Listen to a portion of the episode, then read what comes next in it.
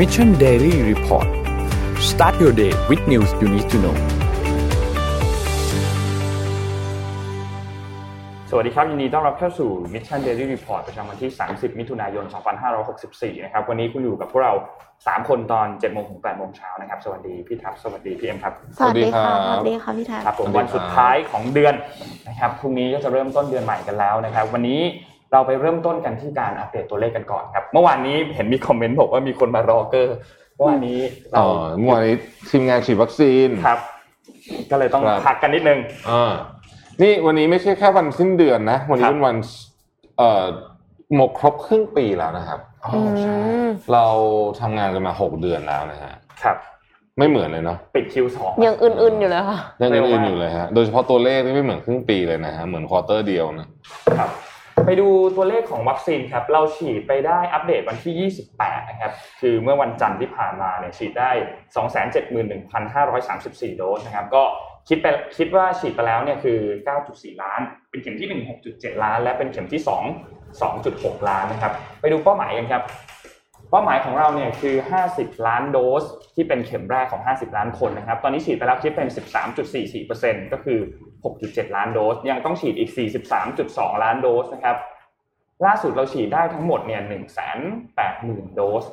ต่อวันนะครับ ถ้าจะบรรลุเป้าหมายต้องฉีดให้ได้ 350,000 โดสต่อวันนะครับ ยังเหลืออีก 122 วันครับ ก็จะเข้าสู่การอันนี้คือเปิดประเทศใช่ไหมอ่าถ้าเขายังจะเปิดอยู่นะไม่แน่ใจว่าอืมแผนนี้ยังคงแวลหรือเปล่า ครับ ไปดูภาพถัดไปครับ ภาพถัดไปอันนี้เนี่ยเป็นตัวเลขการตรวจโควิดครับที่สรุปมาในสัปดาห์ล่าสุดก็คือวันที่ 20 ถึงวันที่ 27 นะครับครับเราตรวจไปทั้งหมดเนี่ยคือประมาณ 470,000 ตัวอย่างนะเจอเป็นผลบวก 32,800 คิดเป็น 6.999%นะครับ ขอเปรียบเทียบกับตัวเลขเมื่อสัปดาห์ที่แล้วนะครับ ตัวเลขเมื่อสัปดาห์ที่แล้วคือวันที่ 13 ถึงวันที่ 19 เนี่ยเราตรวจไปทั้งหมด 4 2 7 0 0 0 นะครับ ผลเป็นบวกคือ 25,000 คิดเป็น 5.8%ครับถ้าดูเทียบกันที่ 2 สัปดาห์เนี่ยคือสัปดาห์ล่าสุดเจอเยอะกว่าอืมตรวจเยอะกว่าก็ดูเอ่อตรวจเยอะกว่าด้วย แต่ค่ะเปอร์เซ็นต์การเจอก็เยอะกว่าด้วยเช่นเดียวกัน เอ่อขออันนี้สำคัญมากเลยนะครับ อันนี้ตัวเลขนี่คือของสัปดาห์ที่แล้วนะครับซึ่งอย่างที่บอกเขารายงานกันเป็นสัปดาห์เพราะฉะนั้นเราก็เอาตัวเลขได้มาเป็นสัปดาห์เนี่ย การตรวจเนี่ยพบเปอร์เซ็นต์พบให้ดูที่เปอร์เซ็นต์พบเนี่ยที่สำคัญนะฮะ 5.8เปอร์เซ็นต์นะแต่ว่าถ้าเป็นสัปดาห์นี้เนี่ยนะครับขอภาพก่อนหน้านี้นิดหนึ่งนะฮะภาพก่อนหน้านี้จะเห็นว่าสัปดาห์นี้นะครับก็คือ 20ถึง27เนี่ยนะฮะเราจะตรวจพบเนาะเอ่อย้อนละรูปที่นี่เลยครับอะเราตรวจพบที่เรียกว่าเจ็ดเปอร์เซ็นต์แล้วกันนะครับครับก็คือ อัตราการตรวจเจอเยอะสูงขึ้นเนี่ยอันเนี้ยอันเนี้ยตัวเลขนี่แหละสำคัญมากกำลังจะบอกว่าตัวเลขนี้สำคัญมาก เพราะว่ามันคือเคสบวกต่อเคสที่ตรวจนะครับอยากจะพอยเอาให้เห็นนิดหนึ่งว่า อัตราการตรวจทั้งสัปดาห์ที่ 4 7 0 0 0 0 คนเนี่ย น้อยกว่าอังกฤษวันเดียวนะอังกฤษตรวจเวลาประมาณ8 0 0 0 0คนต่อวันนะฮะอันนี้ไม่ตรวจต่อต่อสัปดาห์มันวันหนึ่งเราตรวจได้ประมาณสักหกเจ็ดหมื่นคนนั่นเองแล้วตอนนี้เนี่ยเอ่อการที่เอ่ออัตราการตรวจเนี่ยเราก็เห็นอยู่แล้วว่ามันมันน้อยกว่าความเป็นจริงเยอะมากเพราะว่าโรงพยาบาลจำนวนมากออกบอกไม่ตรวจแล้วนะอืมนะฮะเพราะฉะนั้นก็ตัวเลขจริงเนี่ยนะฮะก็มีแนวโน้มว่าจะสูงกว่านี้เยอะเยอะเยอะมากๆเลยนะครับ positive rate ตอนนี้เนี่ย สูงมากครับนะฮะสูงมากเอออาจจะสูงกว่านี้ในสัปดาห์ต่อไปด้วยเป็นไปได้นะครับ อืมอืมอะไปดูตัวเลขอื่นๆกันต่อครับเอ่อ ดัชนีตลาดหลักทรัพย์นะครับเมื่อวันที่ 29 นะครับปิดที่ 1,591.43 จุดนะครับบวกขึ้นมา 0.78%นะครับของต่างประเทศเป็นอย่างไรบ้างครับ ของต่างประเทศนะครับดาวโจนส์นะครับบวก 0.28%นะครับ NASDAQ บวก 0.11%นะครับ NYSE บวกขึ้นติดลบครับ 0.51%นะครับฟุตซี่100 Index นะครับบวกขึ้นมา 0.57%นะครับแล้วก็หางเสงนะครับติดลบ 0.94%ครับ ราคาน้ำมันดิบโลกนะครับ West Texas Intermediate นะครับบวกขึ้นมา 0.78%นะครับ Brent crude oil บวกเช่นเดียวกันนะครับ 0.68%ครับ ไปดูราคาทองคำกันครับ ราคาทองคำติดลบ 1.21%ถือว่าค่อนข้างเยอะเลยนะครับ อยู่ที่ 1,757.03 ดอลลาร์นะครับ และสุดท้ายครับ ราคาคริปโตเคอเรนซีครับบิตคอยน์ครับ ตอนนี้อยู่ที่ประมาณ 36,000อืมบวกขึ้นมา 24 ชั่วโมงเนี่ย 5.89%นะครับอีเธอเรียมบวกค่อนข้างเยอะครับ 10.8% Binance บวกขึ้นมา 9.2 นะครับ Cardano 7.69 และ Dogecoin 7.66 ครับ เขียวทั้งตารางนะครับสำหรับคริปโตเคอเรนซีใน 24 ชั่วโมงที่ผ่านมาครับ ครับ ก่อนจะเข้าไปดูข้อมูลของสบคที่พูดคุยกันในประเด็นเรื่องของการชดเชยนะครับ อยากพาไปดูตัวเลขนิดหนึ่งก็คือ เอ่อภาพ T2 นะเอาภาพ T2 ขึ้นมาให้นิดหนึ่งนะฮะภาพ T2 เนี่ยอันนี้อันนี้ผมทำเองเมื่อคืนก็เลยจริงๆมันก็ยังไม่ค่อยสมบูรณ์เท่าไหร่เพราะว่าทำตอนประมาณสักตีหนึ่งครึ่งนะด้วยความมึนๆแต่ว่าตัวเลขถูกนะ แต่ว่ามันย้อนหลังกลับไปไม่ไกลพอย้อนหลังกลับไปถึงวันที่ 18 นะครับ 18เนี่ยเป็นวันที่เขาตัดสินใจที่จะคลายล็อกให้กับร้านอาหารกลับมานั่งทานได้ 5 ทุ่มแล้วก็เพิ่ม capacity เป็น 50%นะฮะหลังจากนั้นเนี่ยตัวเลขมันก็ค่อยๆไต่ขึ้นนะครับ จริง ๆ แล้วเนี่ยเทรนด์ไลน์ตัวนี้เนี่ย ก็ไม่ได้ ไม่ได้ชันมากขนาดนั้น เพราะ เอาจำนวนการตรวจไปเทียบด้วย เออจริงๆต้องบอกว่า ถ้าถ้าเอาจำนวนการตรวจไปเทียบด้วยเนี่ย trend line มันก็จะชันน้อยลงกว่านี้อีกนะฮะแล้วก็มาประกาศล็อกใหม่เมื่อวันเสาร์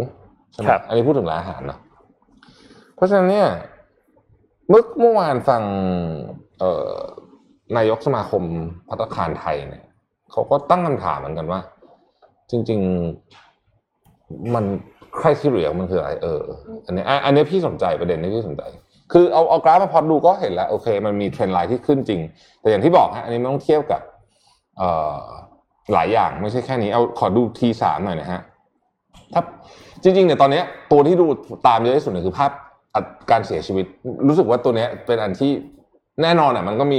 ผิดผิดได้เหมือนกันแต่ว่า น่าจะตรงกว่าไอ้ไอ้คนติดเชื้อใหม่นะครับค่ะก็จะเห็นว่าเทรนด์ไลน์มันก็ไม่ได้ชันมาก คือในในทางการวางนโยบายเนี่ยต้องตั้งคำถามนิดนึงว่าเอ่อตอนที่คลายล็อกเราไปให้กินห้าทุ่มได้เอ่อห้าสิบเปอร์เซ็นได้เนี่ย ห่างจากวันที่มาสั่งล็อกใหม่เนี่ย เพียงไม่กี่วันเท่านั้นหนึ่งครับสัปดาห์โดยประมาณนะฮะ คำถามก็คือว่า Data Set ชุดไหนถูกโยนเข้าไปในที่ประชุมสบคในการตัดสินใจว่า เฮ้ย ไม่เอาละต้องบอกแล้ว คืออย่างนี้ ผมคิดว่าประชาชนอยากรู้ เพราะว่า จะได้รู้ว่าในอนาคตเนี่ย พอเห็นอะไรแบบนี้ปุ๊บแล้วเนี่ย จะได้เตรียมตัวนะ คือครั้งเนี้ยวันจันทร์ที่หนึ่งเออไม่ใช่วันจันทร์ที่เขาเปิดกลับมาให้กินห้าทุ่มอะนะครับก็หลายร้านก็ ก็ก็รู้สึกว่าเอ้ยเหมือนจะขายได้ยาวขึ้น ก็อาจจะมีการอันนี้ไม่อาจอะอันนี้นายกสมาคมพูดเลยบอกว่า ก็มีการเรียกคนกลับมานู่นนี่ทำความสะอาดเป็นคอร์สต่างๆพอเปิดไปได้ไม่กี่วันก็อ้าวถูกสั่งปิดอีกแล้วอืมอืมเอ่ออันนี้น่าจะเป็นจุดสำคัญ คือผมคิดว่าอีกอันหนึ่งที่ทางศบค.มา ควรจะสื่อสารให้ประชาชนรู้นิดหนึ่งก็คือว่า นโยบายคืออะไร ครับ นโยบายของการตัดสินใจเรื่องพวกนี้เนี่ย คือไม่ต้องบอกละเอียดยิบก็ได้ แต่ว่าเขาคร่าวๆคืออะไร คุณดู factor อะไรบ้างใน Data Set ของคุณ พูดง่ายๆคือว่า dashboard ที่อยู่ตรงหน้าคณะกรรมการของศบค.เนี่ยอยู่ตรงหน้าเลขาธิการประธานศบค.ชุดเล็กเนี่ยนะฮะพลเอกเออผมจำชื่อกันไม่ได้บิ๊กเล็กอ่าผมนั่นแหละนะก็อยากรู้ว่า Data Set ที่อยู่ตรงนั้นนะ dashboard เนี่ยมันมีอะไรบ้างที่เขามอนิเตอร์อยู่ที่ที่แน่นอนว่าเราอาจจะไม่ได้รู้ทุกตัวนะฮะ แล้วทำให้เขาตัดสินใจ วันหนึ่งคลายล็อกเมื่อสุกร์ที่แล้ว แล้วก็สุกร์ก่อนหน้านี้แล้วก็กลับมาล็อกใหม่นะเพราะว่าถ้าเกิดว่าเรารู้เนี่ยเราก็จะได้คาดการณ์สถานการณ์ชีวิตพอได้ค่ะนะฮะว่าโอเคมันเป็นยังไงต่อไปอะไรยังไง คือผมว่าอันนี้มันเป็นเรื่องของ data transparency นะครับเอาล่ะเออเป็นไงฮะมาตรการช่วยเหลือฮะ อืมอะดูกันหน่อยครับ มาตรการช่วยเหลือครับ ตัวมาตรการช่วยเหลือเมื่อวานนี้ที่มีมติออกมาเนี่ยนะครับมีมีค่อนข้างหลายเรื่องนิดนึงแล้วก็ดูเหมือนว่าจะมีการประกาศยกเลิกด้วยโดยกทมบางส่วนนะครับ เราไปทีละอันก่อนแล้วกันอืมเรื่องแรกก่อนไปที่สำนักงานประกันสังคมก่อน มีหลายอันมีทั้งออกจากครมและมาจากประกันสังคมนะครับ ตัวประกันสังคมนะครับ มีพระราชกฤษฎีกาออกมาประกาศว่า ลดการจ่ายเงินสมทบให้กับผู้ประกันตนมาตรา 40 เหลือเพียงร้อยละ60 เป็นเวลาระยะเวลา 6 เดือน เริ่มตั้งแต่เดือนสิงหาคมนะครับ ถึงเดือนมกราคมปีหน้า โดยให้ผู้ประกันตนเนี่ยจ่ายเงินสมทบในอัตราใหม่ 3 ทางเลือก เพื่อบรรเทาผลกระทบจากสถานการณ์โควิดระบาดนะครับ ทางด้านของเลขาธิการสำนักงานประกันสังคมกระทรวงแรงงานเนี่ยได้มีการเปิดเผยว่าก็ตามที่ประชุมคณะครมนะครับได้เห็นชอบกับหลักการเงินสมทบประกันสังคม ของผู้ประกันตนตามมาตรา 40 เพื่อบรรเทาความเดือดร้อนที่เกิดขึ้นเป็นระยะเวลาทั้งหมด 6 เดือนนี่คือเรื่องแรกที่เกิดขึ้นนะครับ ส่วนอีกอันนึงนะครับเดี๋ยวต้องขอหาลิงก์แป๊บหนึ่งมาตรการช่วยเหลือร้านอาหารอ่ามาตรการช่วยเหลือร้านอาหารครับเจอแล้วขครัอบถ้าคือถ้าถ้าผมตีความไม่ผิดเนี่ยนะคือคงไม่ผิดหรอกเพราะว่าเขาเขียนไว้ชัดๆเลยว่า เฉพาะผู้มีเอ่อผู้ได้รับความผลกระทบจากประกาศครั้งที่ 25 เท่านั้นก็คือล่าสุดประกศแปลว่าไอ้ก่อนหน้านี้ไม่เกี่ยวนะ เช่นเอ่อสถานบันเทิง อะไรอะไรที่แบบไปก่อนนะชุดชุดเฉพาะเรื่องนี้เท่านั้นนะฮะเฉพาะเรื่องนี้เท่านั้นนั่นสิครับนะฮะทีนี้ตัวตัวตัวนี้เนี่ยสำหรับมาตรการที่คอรมอมีการเห็นชอบ ในการจ่ายเงินเยียวยาช่วยเหลือลูกจ้างกิจการก่อสร้าง และร้านอาหารใน 6 จังหวัดนะครับก็คือมีกรุงเทพและปริมณฑลนะครับ ซึ่งเป็นผู้ประกันตนมาตรา 33จะอืมได้รับเงินช่วยเหลือ 2,000 บาทต่อคนครับ อันนี้คือสำหรับผู้ผู้ผู้ที่ถูกจ้างนะครับ ลูกจ้างนะครับ ส่วนนายจ้างในระบบประกันสังคมที่มีลูกจ้างไม่เกิน 200 คนเนี่ยจะได้รับเงินช่วยเหลือ 3,000 บาทต่อคนนะครับสำหรับกรณีที่ผู้ประกอบการไม่มีลูกจ้าง ช่วยเหลือจ่ายผ่านแอปถุงเงิน ในโครงการคนละครึ่งรายละ 3,000 บาท ครับนี่คือที่ทางด้านของโฆษกประจำสำนักนายกรัฐมนตรีเนี่ยได้มีการแถลงเมื่อวานนี้เมื่อวันที่ 29 นะครับหลังจากที่ประชุมครมเนี่ยมีการเห็นชอบในอืมเอ่อออกมาตรการตัวเยียวยาผู้ได้รับผลกระทบออกมานะครับพี่ขอสรุปแบบนี้คือลูกจ้างเนี่ยได้เจ็ดพันห้าถ้าเป็นคนไทยได้เพิ่มอีกสองนี่คือที่อยู่ในประกันสังคมนะครับเจ็ดพันห้า maximum ก็คือว่าอยู่ต้องเงินเดือนเกินหมื่นห้านะอืมนะครับคุณต้องเงินเดือนเกินหมื่นห้านะได้เจ็ดพันห้าบวกกับอีกสองพันนะครับครับเอ่ออันนี้คือสำหรับตัวลูกจ้างลูกจ้างส่วนตัวนายจ้างเนี่ยเอ่อ ได้สามพันคนต่อลูกจ้างหนึ่งคนนะครัครับบที่อยู่ในระบบ แต่ไม่เกินสองร้อยคน คือสมมุติว่าคุณมียี่สิบคนคุณก็ได้หกหมื่20คูณนคูณ3,000เอออืมนะได้หกหมื่นประมาณนี้นะครับครับเออเราก็โทษโทษเมื่อกี้น้องนั่นไงนะเอ่อกำลังจะพูดพูดต่อถึงรายละเอียดมาตรการช่วยเหลืออันอื่นๆนะครับเอ่อ ทางด้านของมีมีการจัดตั้งพื้นที่การให้ความช่วยเหลือที่กรุงเทพนครปฐมสมุทรปราการสมุทรสาครนนทบุรีแล้วก็ปทุมธานีโดยระยะความช่วยเหลือเนี่ยจะเริ่มต้นที่ 1 เดือนก่อนนะครับแล้วก็จะมีการขยายหลังจากนี้หรือเปล่าก็ไม่แน่ใจ แต่ว่ากลุ่มเป้าหมายเนี่ยคือกลุ่มแรงงานและผู้ประกอบการในกิจการที่ได้รับผลกระทบหลัก ๆ ก็คือกิจการก่อสร้าง กิจการพักแรม และบริการด้านอาหาร แล้วก็กิจการศิลปะบันเทิงและนันทนาการนะครับ ส่วนใน กิจกรรมบริการด้านอื่น ๆ ตามที่ประกันสังคมกำหนดเนี่ยโฆษกรัฐบาลได้มีการยกตัวอย่างกิจการเช่น พวกร้านซ่อมคอมพิวเตอร์ร้านซ่อมอุปกรณ์อิเล็กทรอนิกส์เครื่องหนังรองเท้าต่างๆ พวกนี้เนี่ยก็เป็นส่วนหนึ่งที่เป็นกิจกรรมกลุ่มด้านอื่นๆด้วยอืมซึ่งคาดว่าน่าจะได้รับการเยียวยาเหมือนกัน ตัวจำนวนเงินที่ได้รับการเยียวยาก็อย่างที่พี่แท็บพูดไปเมื่อกี้เลยครับ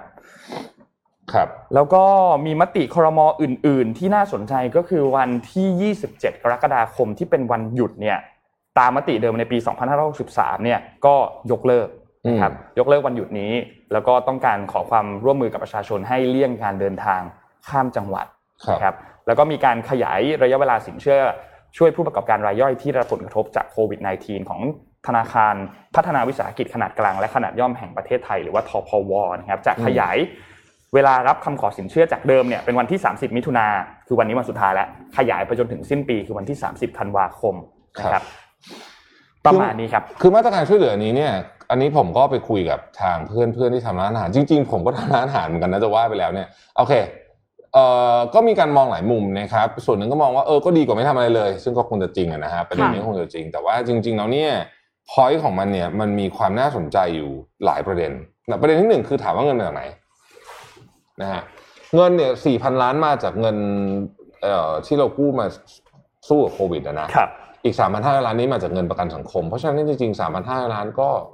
จริงๆมันก็เป็นเงินที่เขาเงินจ่ายอยู่เขาอะแล้วเนาะค่ะอ่านะฮะโอเคก็เอ่อที่มาของเงินอ่าไม่เป็นไรไม่ว่ากัน ที่มาของเงินก็ก็เป็นประเด็นหนึ่ง ประเด็นที่สองก็คือว่ามันเพียงพอไหมเนี่ยคือจริง ๆ ผมคิดว่าร้านอาหาร ซึ่งเป็นหนึ่งในธุรกิจหลักของประเทศไทยเนี่ยโดนผลกระทบมานาน อันนี้มันเป็นการช่วยแบบ อันนี้ขอพูดตรงๆเลยนะ เหมือนเพราะคนด่าเยอะอะแล้วเราถึงออกอะอันนี้อันนี้คืออะขอขออนุญาตขออนุญาตอะผมยกมือไหว้ก่อนเลยทีหนึ่งคือผมเชื่อว่าเดี๋ยวมีคนจากจากผู้หลักผู้ใหญ่ฟังอยู่ แล้วก็ไม่สบายใจว่า นั่นแต่ผมก็ต้องพูดจริง ๆ เพราะว่า อันนี้พูดแบบด้วยความหวังดีเลยนะจะจะจริง ๆเลยนะฮะขออนุญาตย้อนทุกคนพากลับไปที่วันศุกร์ตอนบ่ายครับวันศุกร์ตอนบ่ายเนี่ยท่านนายกรัฐมนตรีก็ออกมาแถลงข่าวแล้วก็มีผู้หลักผู้ใหญ่อยู่หลายท่านยืนอยู่ตรงนั้นเหมือนกันนะครับ แล้วก็เอ่อ ตอบคำถามแบบเอ่อแถลงข่าวแบบ เหมือนไม่ได้ซ้อมมาก่อนอะอืมโอเค เข้าใจนะว่าเพิ่งประชุมเสร็จเข้าใจ แต่ว่าเราเห็นลักษณะของผมผมพูด คือพูดอันนี้พูดตรงเราอ่านข่าวมามาปีกว่านะครับ เราเห็นการแถลงการณ์ของนายกรัฐมนตรีที่เขาเพิ่งประชุมเสร็จหรือว่าประธานาธิบดีเขาเพิ่งประชุมเสร็จเนี่ย ตั้งแต่ผมย้อนหลังก็ไปถึงตั้งแต่โดนัลด์ทรัมป์นะฮะตั้งแต่โจไบเดนตั้งแต่นายกรัฐมนตรีของนิวซีแลนด์พวกนั้นพวกนั้นระดับแบบ A บวกกันนั้นนิวซีแลนด์ลีเซียนลุงของสิงคโปร์นะครับไช่อิงเหวินของไต้หวันนะครับแองเกลาแมร์เคิลของเยอรมันจัสตินทรูโดของแคนาดาเอ่อใครกับเอมมานูเอลมาครองของฝรั่งเศสต่างๆนานาเหล่านี้เนี่ยเวลาเขาแถลงการเรื่องโควิดนะฮะสิ่งที่เรา ไม่เคยเห็นเลยต้องบอกอย่างนี้นะฮะคือการแถลงแล้วถามคนข้างๆว่าเฮ้ยข้อข้อนี้คืออะไร อันนี้เรื่องที่หนึ่งอันที่สองที่ผมว่าหนักมากก็คือ ผมไม่เคยเห็นใครเล่นมุกตลกเลยครับค่ะบางคนอาจจะมีมุกโมโหนะครับอืมแต่มุกตลกเนี่ยไม่เคยเลยนะฮะไม่เคยเห็นเลยเนี่ยผมพูดถึงรวมไปถึงวลาดิเมียร์ปูติน หรือใครก็ตามที่เราเห็นเขาแถลงข่าวเพราะว่าเราก็ต้องติดตามนะในฐานะค่ะที่เรา ต้องมาอ่านข่าวในตอนเช้านะครับผมผมผมเรียนท่านนายกด้วยความเคารพจริง ๆ ว่า อันนี้เป็นสิ่งที่ประชาชนประชาชนเจ็บปวดหัวใจ เพราะว่า เพราะว่าสิ่งที่ท่านแถลงออกมาโอเคเราเข้าใจนะ แต่ว่ามันมันกระทบกับชีวิตคนเยอะมากจริง ๆ มันกระทบกับชีวิตคนเยอะมากจริงๆนะครับ แล้วหลายคนเนี่ยที่เขากระทบเนี่ยเขาพยายามที่สุดแล้วนะฮะ ไอ้เรื่องการปรับตัวอย่างร้านอาหารเนี่ยนะฮะการปรับตัวทำ delivery เอยอะไรเอยเดี๋ยวผมไม่พยายามจะพูดให้ดราม่ามากนะทุกคนเขาทำมาเยอะมากนะครับค่ะแต่มันไม่ใช่ทุกอย่างทำได้แบบนั้น ไม่ใช่ทุกอย่างจะมาออนไลน์ได้ ไม่ใช่แบบนั้น แน่นอนมันมีบางคนทำได้แล้วก็ทำได้ดีด้วยนะฮะแต่มันไม่ใช่ทุกคนจะทำได้แบบนั้น เพราะว่ามันมีข้อจำกัดแตกต่างกันมากมายประเภทของอาหารอะไรๆผมไม่ลงดีเทลแล้วกันโอเคเอาเป็นว่า มุกตลกเอ่อค่อนข้างไม่เหมาะ แต่ที่มันน่าตกใจกว่านั้นก็คือว่า ไอ้มุกคำว่านะจ๊ะเนี่ยที่ท่านนายกเล่นวันนั้นเนี่ยอืมท่านนายกกลับมาพูดอีกครั้งหนึ่งหลังจากที่พูดเรื่องประเด็นนี้นึกออกไหมอ่าว่ามีคนพูดถึงผมไม่ดีนู่นนี่แต่แล้วทงท้ายด้วยคำว่านาจาอีกรอบนึงมันเป็นการตอกย้ำว่าไอ้วันศุกร์ที่พูดเนี่ย ก็คงจะคิดถูกแล้วแหละอืมคิดแล้วอะนึกออกไหมคิดแล้วเนาะผ่าน process นะฮะที่ค่อนข้างเจ็บปวดสำหรับร้านอาหารนะฮะก็คงจะหนีไม่พ้นไอ้มุก country road take me home เนี่ยนะเพราะว่าจริง ๆ เนี่ย ผมคิดว่าไม่ใช่ผมคิดว่าเขาตัดสินใจกันแล้วค่ะวันนั้นน่ะ ว่าครับร้านอาหารเนี่ย จะต้องถูกสั่งไม่ให้นั่งทานในร้าน ซึ่งสำหรับหลายร้านคือการสั่งปิดนั่นแหละนะครับหนึ่งเดือนอืมรู้แล้วเย็นวันศุกร์นะครับ ไม่บอกประกาศคืนวันเสาร์ตีหนึ่งโดยประมาณนะฮะแล้วก็แพ็กเกจความช่วยเหลือ ซึ่งมันจะต้องไปประกาศ มันควรจะต้องคืออย่างนี้ ประกาศปิดควรจะต้องบอกวันศุกร์แล้วแพ็กเกจการช่วยเหลือก็ต้องบอกวันศุกร์เลย เพราะว่าทุกอย่างมันมีการคิดมาเป็นขั้นเป็นตอนแล้วเนาะอืมผมคิด ผมไม่เคยเห็น Facebook เดือดดุเดือดเท่าศุกร์เสาร์ที่ผ่านก่อน โดยเฉพาะเมื่อเช้าวันอาทิตย์เดือดมาก เช้าอาทิตย์เดือดมากจริง คือถ้าเกิดว่า ถ้าเกิดว่าทีม social media ทีม social media monitoring ของรัฐบาล ติดตามอยู่ก็คงจะพอเห็น sentiment เนาะ ว่าเป็นยังไงนะครับ อันนี้เนี่ย ผมผมผมอยากเสนอแบบนี้นะ ต่อไปเนี่ยท่านนายกจะแถลงข่าวกับนักข่าวเนี่ย ผมคิดว่าให้เป็นฟอร์แมตเดียวกับสำเนียบข่าวเลย อันนี้เสนออันนี้เสนอจริงๆนะเพื่อเพื่อทุกทุกคนจะได้แบบเเดินหน้าต่อไปได้เลย ให้เป็นฟอร์แมตเดียวกับสำเนียบข่าวเลยก็คือว่า นักข่าวมีคำถามมาก่อน ท่านนายกเตรียมตัวมามีข้อมูลมานะฮะ ตอบคำถามนักข่าวหรือการแถลงข่าวใดก็ตามเนี่ยมาพร้อมกับ information ที่ชัดเจน ว่าจะทำอะไรหนึ่งสองสามสี่แล้วก็ค่อยแถลง ผมไม่พูดเยอะกว่านี้นะ เพราะว่าผมพูดเยอะกว่านี้อืมเดี๋ยวจะนั่นแหละนะครับเอาว่าประมาณเนี้ยคือผมก็พูดเยอะละ เยอะละนะครับ แต่ผมอยากพาไปให้ดูอีกประเทศหนึ่งในขนาดเดียวกันเนี่ย ประเทศใกล้ๆเราเนี่ยเขาก็มีประกาศออกมาเหมือนกัน ในช่วง เนี่ยไล่ๆกันแบบเนี้ยนะครับพาไปดูสิงคโปร์สิงคโปร์เนี่ยนะฮะขอสไลด์สิงคโปร์ขึ้นนิดหนึ่งนะฮะสิงคโปร์เนี่ยรัฐบาลเขาก็ออกมาบอกครับว่า เออเฮ้ยเนี่ยนั่งแถลงข่าวเหมือนกันเลยนะครับ บอกว่าไอ้โควิด เนี่ยสงสัยมันจะอยู่อีกนาน ค่ะนะเป็นข่าวร้ายนะ บอกว่าเขาบอกว่าเป็น bad news นะครับอะได้ไหมครับสิงคโปร์ฮะ สไลด์สิงคโปร์ครับ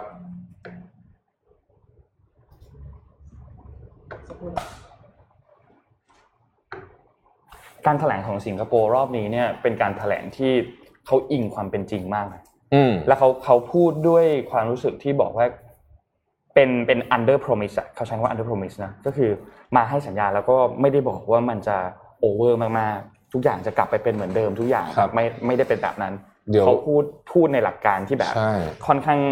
ชัดเจนและอิงกับข้อมูล เอาข้อมูลมาแบ็กอันเนี้ยค่ะแบบแน่นมากเดี๋ยวรอสไลด์สักครู่หนึ่งนะฮะพร้อมพร้อมแล้วบอกนะฮะเออคือคือประเด็นผมว่าขอย้อนไปประเด็นวันศุกร์นึงระหว่างเราเรารอทีมงานเอาสไลด์ขึ้นนะฮะวันวันศุกร์สิ่งที่ผมคิดว่ามันควรจะทำก็คือว่า คือทั้งหมดทั้งหมดที่เกิดขึ้นในสุดสัปดาห์เนี้ยมันควรจะต้องมาพร้อมกัน จริงแล้วก็ค่ะอธิบายเป็นขั้นเป็นตอนหนึ่งสองสามสี่เอ้ยจะทำยังไง แล้วการที่ประกาศปิดแคมป์คนงาน ประกาศวันศุกร์แล้ว effective วันจันทร์เนี่ย คืออันเนี้ยมันมีประสบการณ์ไม่รู้กี่ครั้งละว่าคนเดินทางแน่นอนค่ะนะครับเมื่อวานผมไปดูสกู๊ปข่าวหนึ่งของ Workpoint Today เนี่ยเขาบอกว่าเนี่ยอยากให้คนที่บอกว่าจะเอ่อ quarantine คนงาน 30 วันอยู่ในแคมป์เนี่ยไปนั่งสักชั่วโมงเดียวเท่านั้นแหละตอนเที่ยง ในแคมป์คนงานอะในบ้านเขาอะ ที่เป็นสังกะสีเนี่ยว่าอยู่ได้ไหมนะเท่านั้นแหละ ผมก็รู้สึกว่าเออมันก็เป็นประเด็นแบบนั้นจริงๆอะพร้อมแล้วให้สัญญาณนิดนึงนะครับๆเอ่อพี่แท็บส่งไฟล์เข้าไปอีกอีกทีหนึ่งก็ได้ครับอะได้ไหมไม่ได้ใช่ไหมโอเคเหมือนสักครู่นะฮะมันจะยังไม่แป๊บนึงนะไม่เห็นไฟล์นนท์พาไปข่าวอื่นเบรกระหว่างรอก่อน เมื่อวานนี้เนี่ยมีเรื่องที่ทางด้านของออยได้มีการแจ้งไปยังสสจทุกจังหวัดก่อน เราเรียงไทม์ไลน์ให้ดูเลยนะครับ ว่าตอนแรกเนี่ยมีการแจ้งว่าให้มีการเฝ้าระวังและระงับฉีดตัวของซีโนแวคค่ะบางล็อตเพราะว่าพบปัญหาการจัดเก็บคือมันเกิดเป็นเจลอืมแล้วก็พอเขย่าปุ๊บก็ไม่หายด้วย มันยังคงเป็นแบบนั้นอยู่นะครับ ซึ่งทางด้านของรองเลขาธิการคณะกรรมการอาหารและยาเนี่ยได้มีการลงนามออกให้แจ้งเตือนในวัคซีน รุ่นการผลิต C 2 0 2 1 0 5 0 7 9เลขทะเบียน143ทับ64 NDC รุ่นการผลิต คือ C 2 0 2 1 0 5 0 7 9นะครับวันที่ผลิตคือวันที่ 10 เดือน 5 ปี 2021 แล้ววันหมดอายุคือวันที่ 9 เดือน 11 ปี 2021นะครับโดยตัวนี้เนี่ยเขาบอกว่ามีการพบว่าสารละลายของวัคซีน มีการรวบรวมเป็นเจลใสติดบริเวณอยู่ด้านในของขวดวัคซีน และพอเขย่าเนี่ยก็ไม่หายด้วย ทีนี้ก็ออกคำสั่งอันนี้ออกไป คนก็กังวล แล้วก็เปรียบเทียบกับล็อตที่ตัวเองฉีด ซึ่งนนท์ก็ฉีดล็อตนี้ด้วยเช่นเดียวกัน เป็นตัวเลขล็อตเดียวกันถูกต้องครับ ตัวเลขตัวเลขรุ่นการผลิตตัวนี้เลยลงท้ายด้วย 5079 นะครับ ทีนี้คนก็กังวล พอหลังจากนั้นครับอย.ออกแถลงการณ์ออกมาอีกหนึ่งครั้งบอกว่าอย.ได้มีการพบวัคซีนซิโนแวคที่เป็นเจลก้อนสีขาวเนี่ยจำนวน 110 ขวด จากการจัดเก็บของจุดฉีดนอกโรงพยาบาล ยืนยันไม่ได้ฉีดวัคซีนตัวนี้ที่มีปัญหาให้กับประชาชน ทางด้านของนายแพทย์สุรโชคต่างวิวัฒน์นะครับรองเลขาธิการของอย.เนี่ยได้มีการชี้แจงว่าตัววัคซีนรุ่นการผลิตรุ่นนี้เนี่ย มีแค่จุดฉีดเดียวที่พบ 110 ขวด และย้ำว่าเป็นจุดปัญหาที่ไม่ได้ฉีดให้ประชาชนคือเขย่า test แล้วเนี่ยแล้วพบว่าตรวจเจอก่อน ก็เลยไม่ได้ฉีดกับประชาชน เพราะฉะนั้นประชาชนคนไหนก็ตามที่ไปดูข้อมูลในหมอพร้อมในในชื่อแอปนะหมอพร้อมถูกแล้ว ในหมอพร้อมเนี่ยแล้วพบว่าเฮ้ยฉันฉีดรุ่นเดียวกันเลยล็อตเดียวกันเลย ไม่ต้องกังวลล็อตที่มีปัญหา ขวดที่มีปัญหาไม่ได้ถูกฉีดนะครับ ทีนี้หลังจากนั้นเนี่ยพอพบว่า มี 110 ขวดที่มีปัญหาทางด้านของออยมีการส่งเรื่องต่อไปที่กรมวิทยาศาสตร์การแพทย์ เพื่อตรวจวัคซีนซีโนแวคตัวรุ่นที่มีปัญหาที่พบกันเป็นเจลใสมีตกตะกอนมีผลผิดปกติเนี่ยนะครับนายแพทย์สุภกิจสิริลักษ์ครับอธิบดีกรมวิทยาศาสตร์การแพทย์ ได้เก็บตัวอย่างวัคซีนมา และนำไปตรวจวิเคราะห์ที่ห้องปฏิบัติการทันที จากการตรวจวิเคราะห์นะครับ พบว่า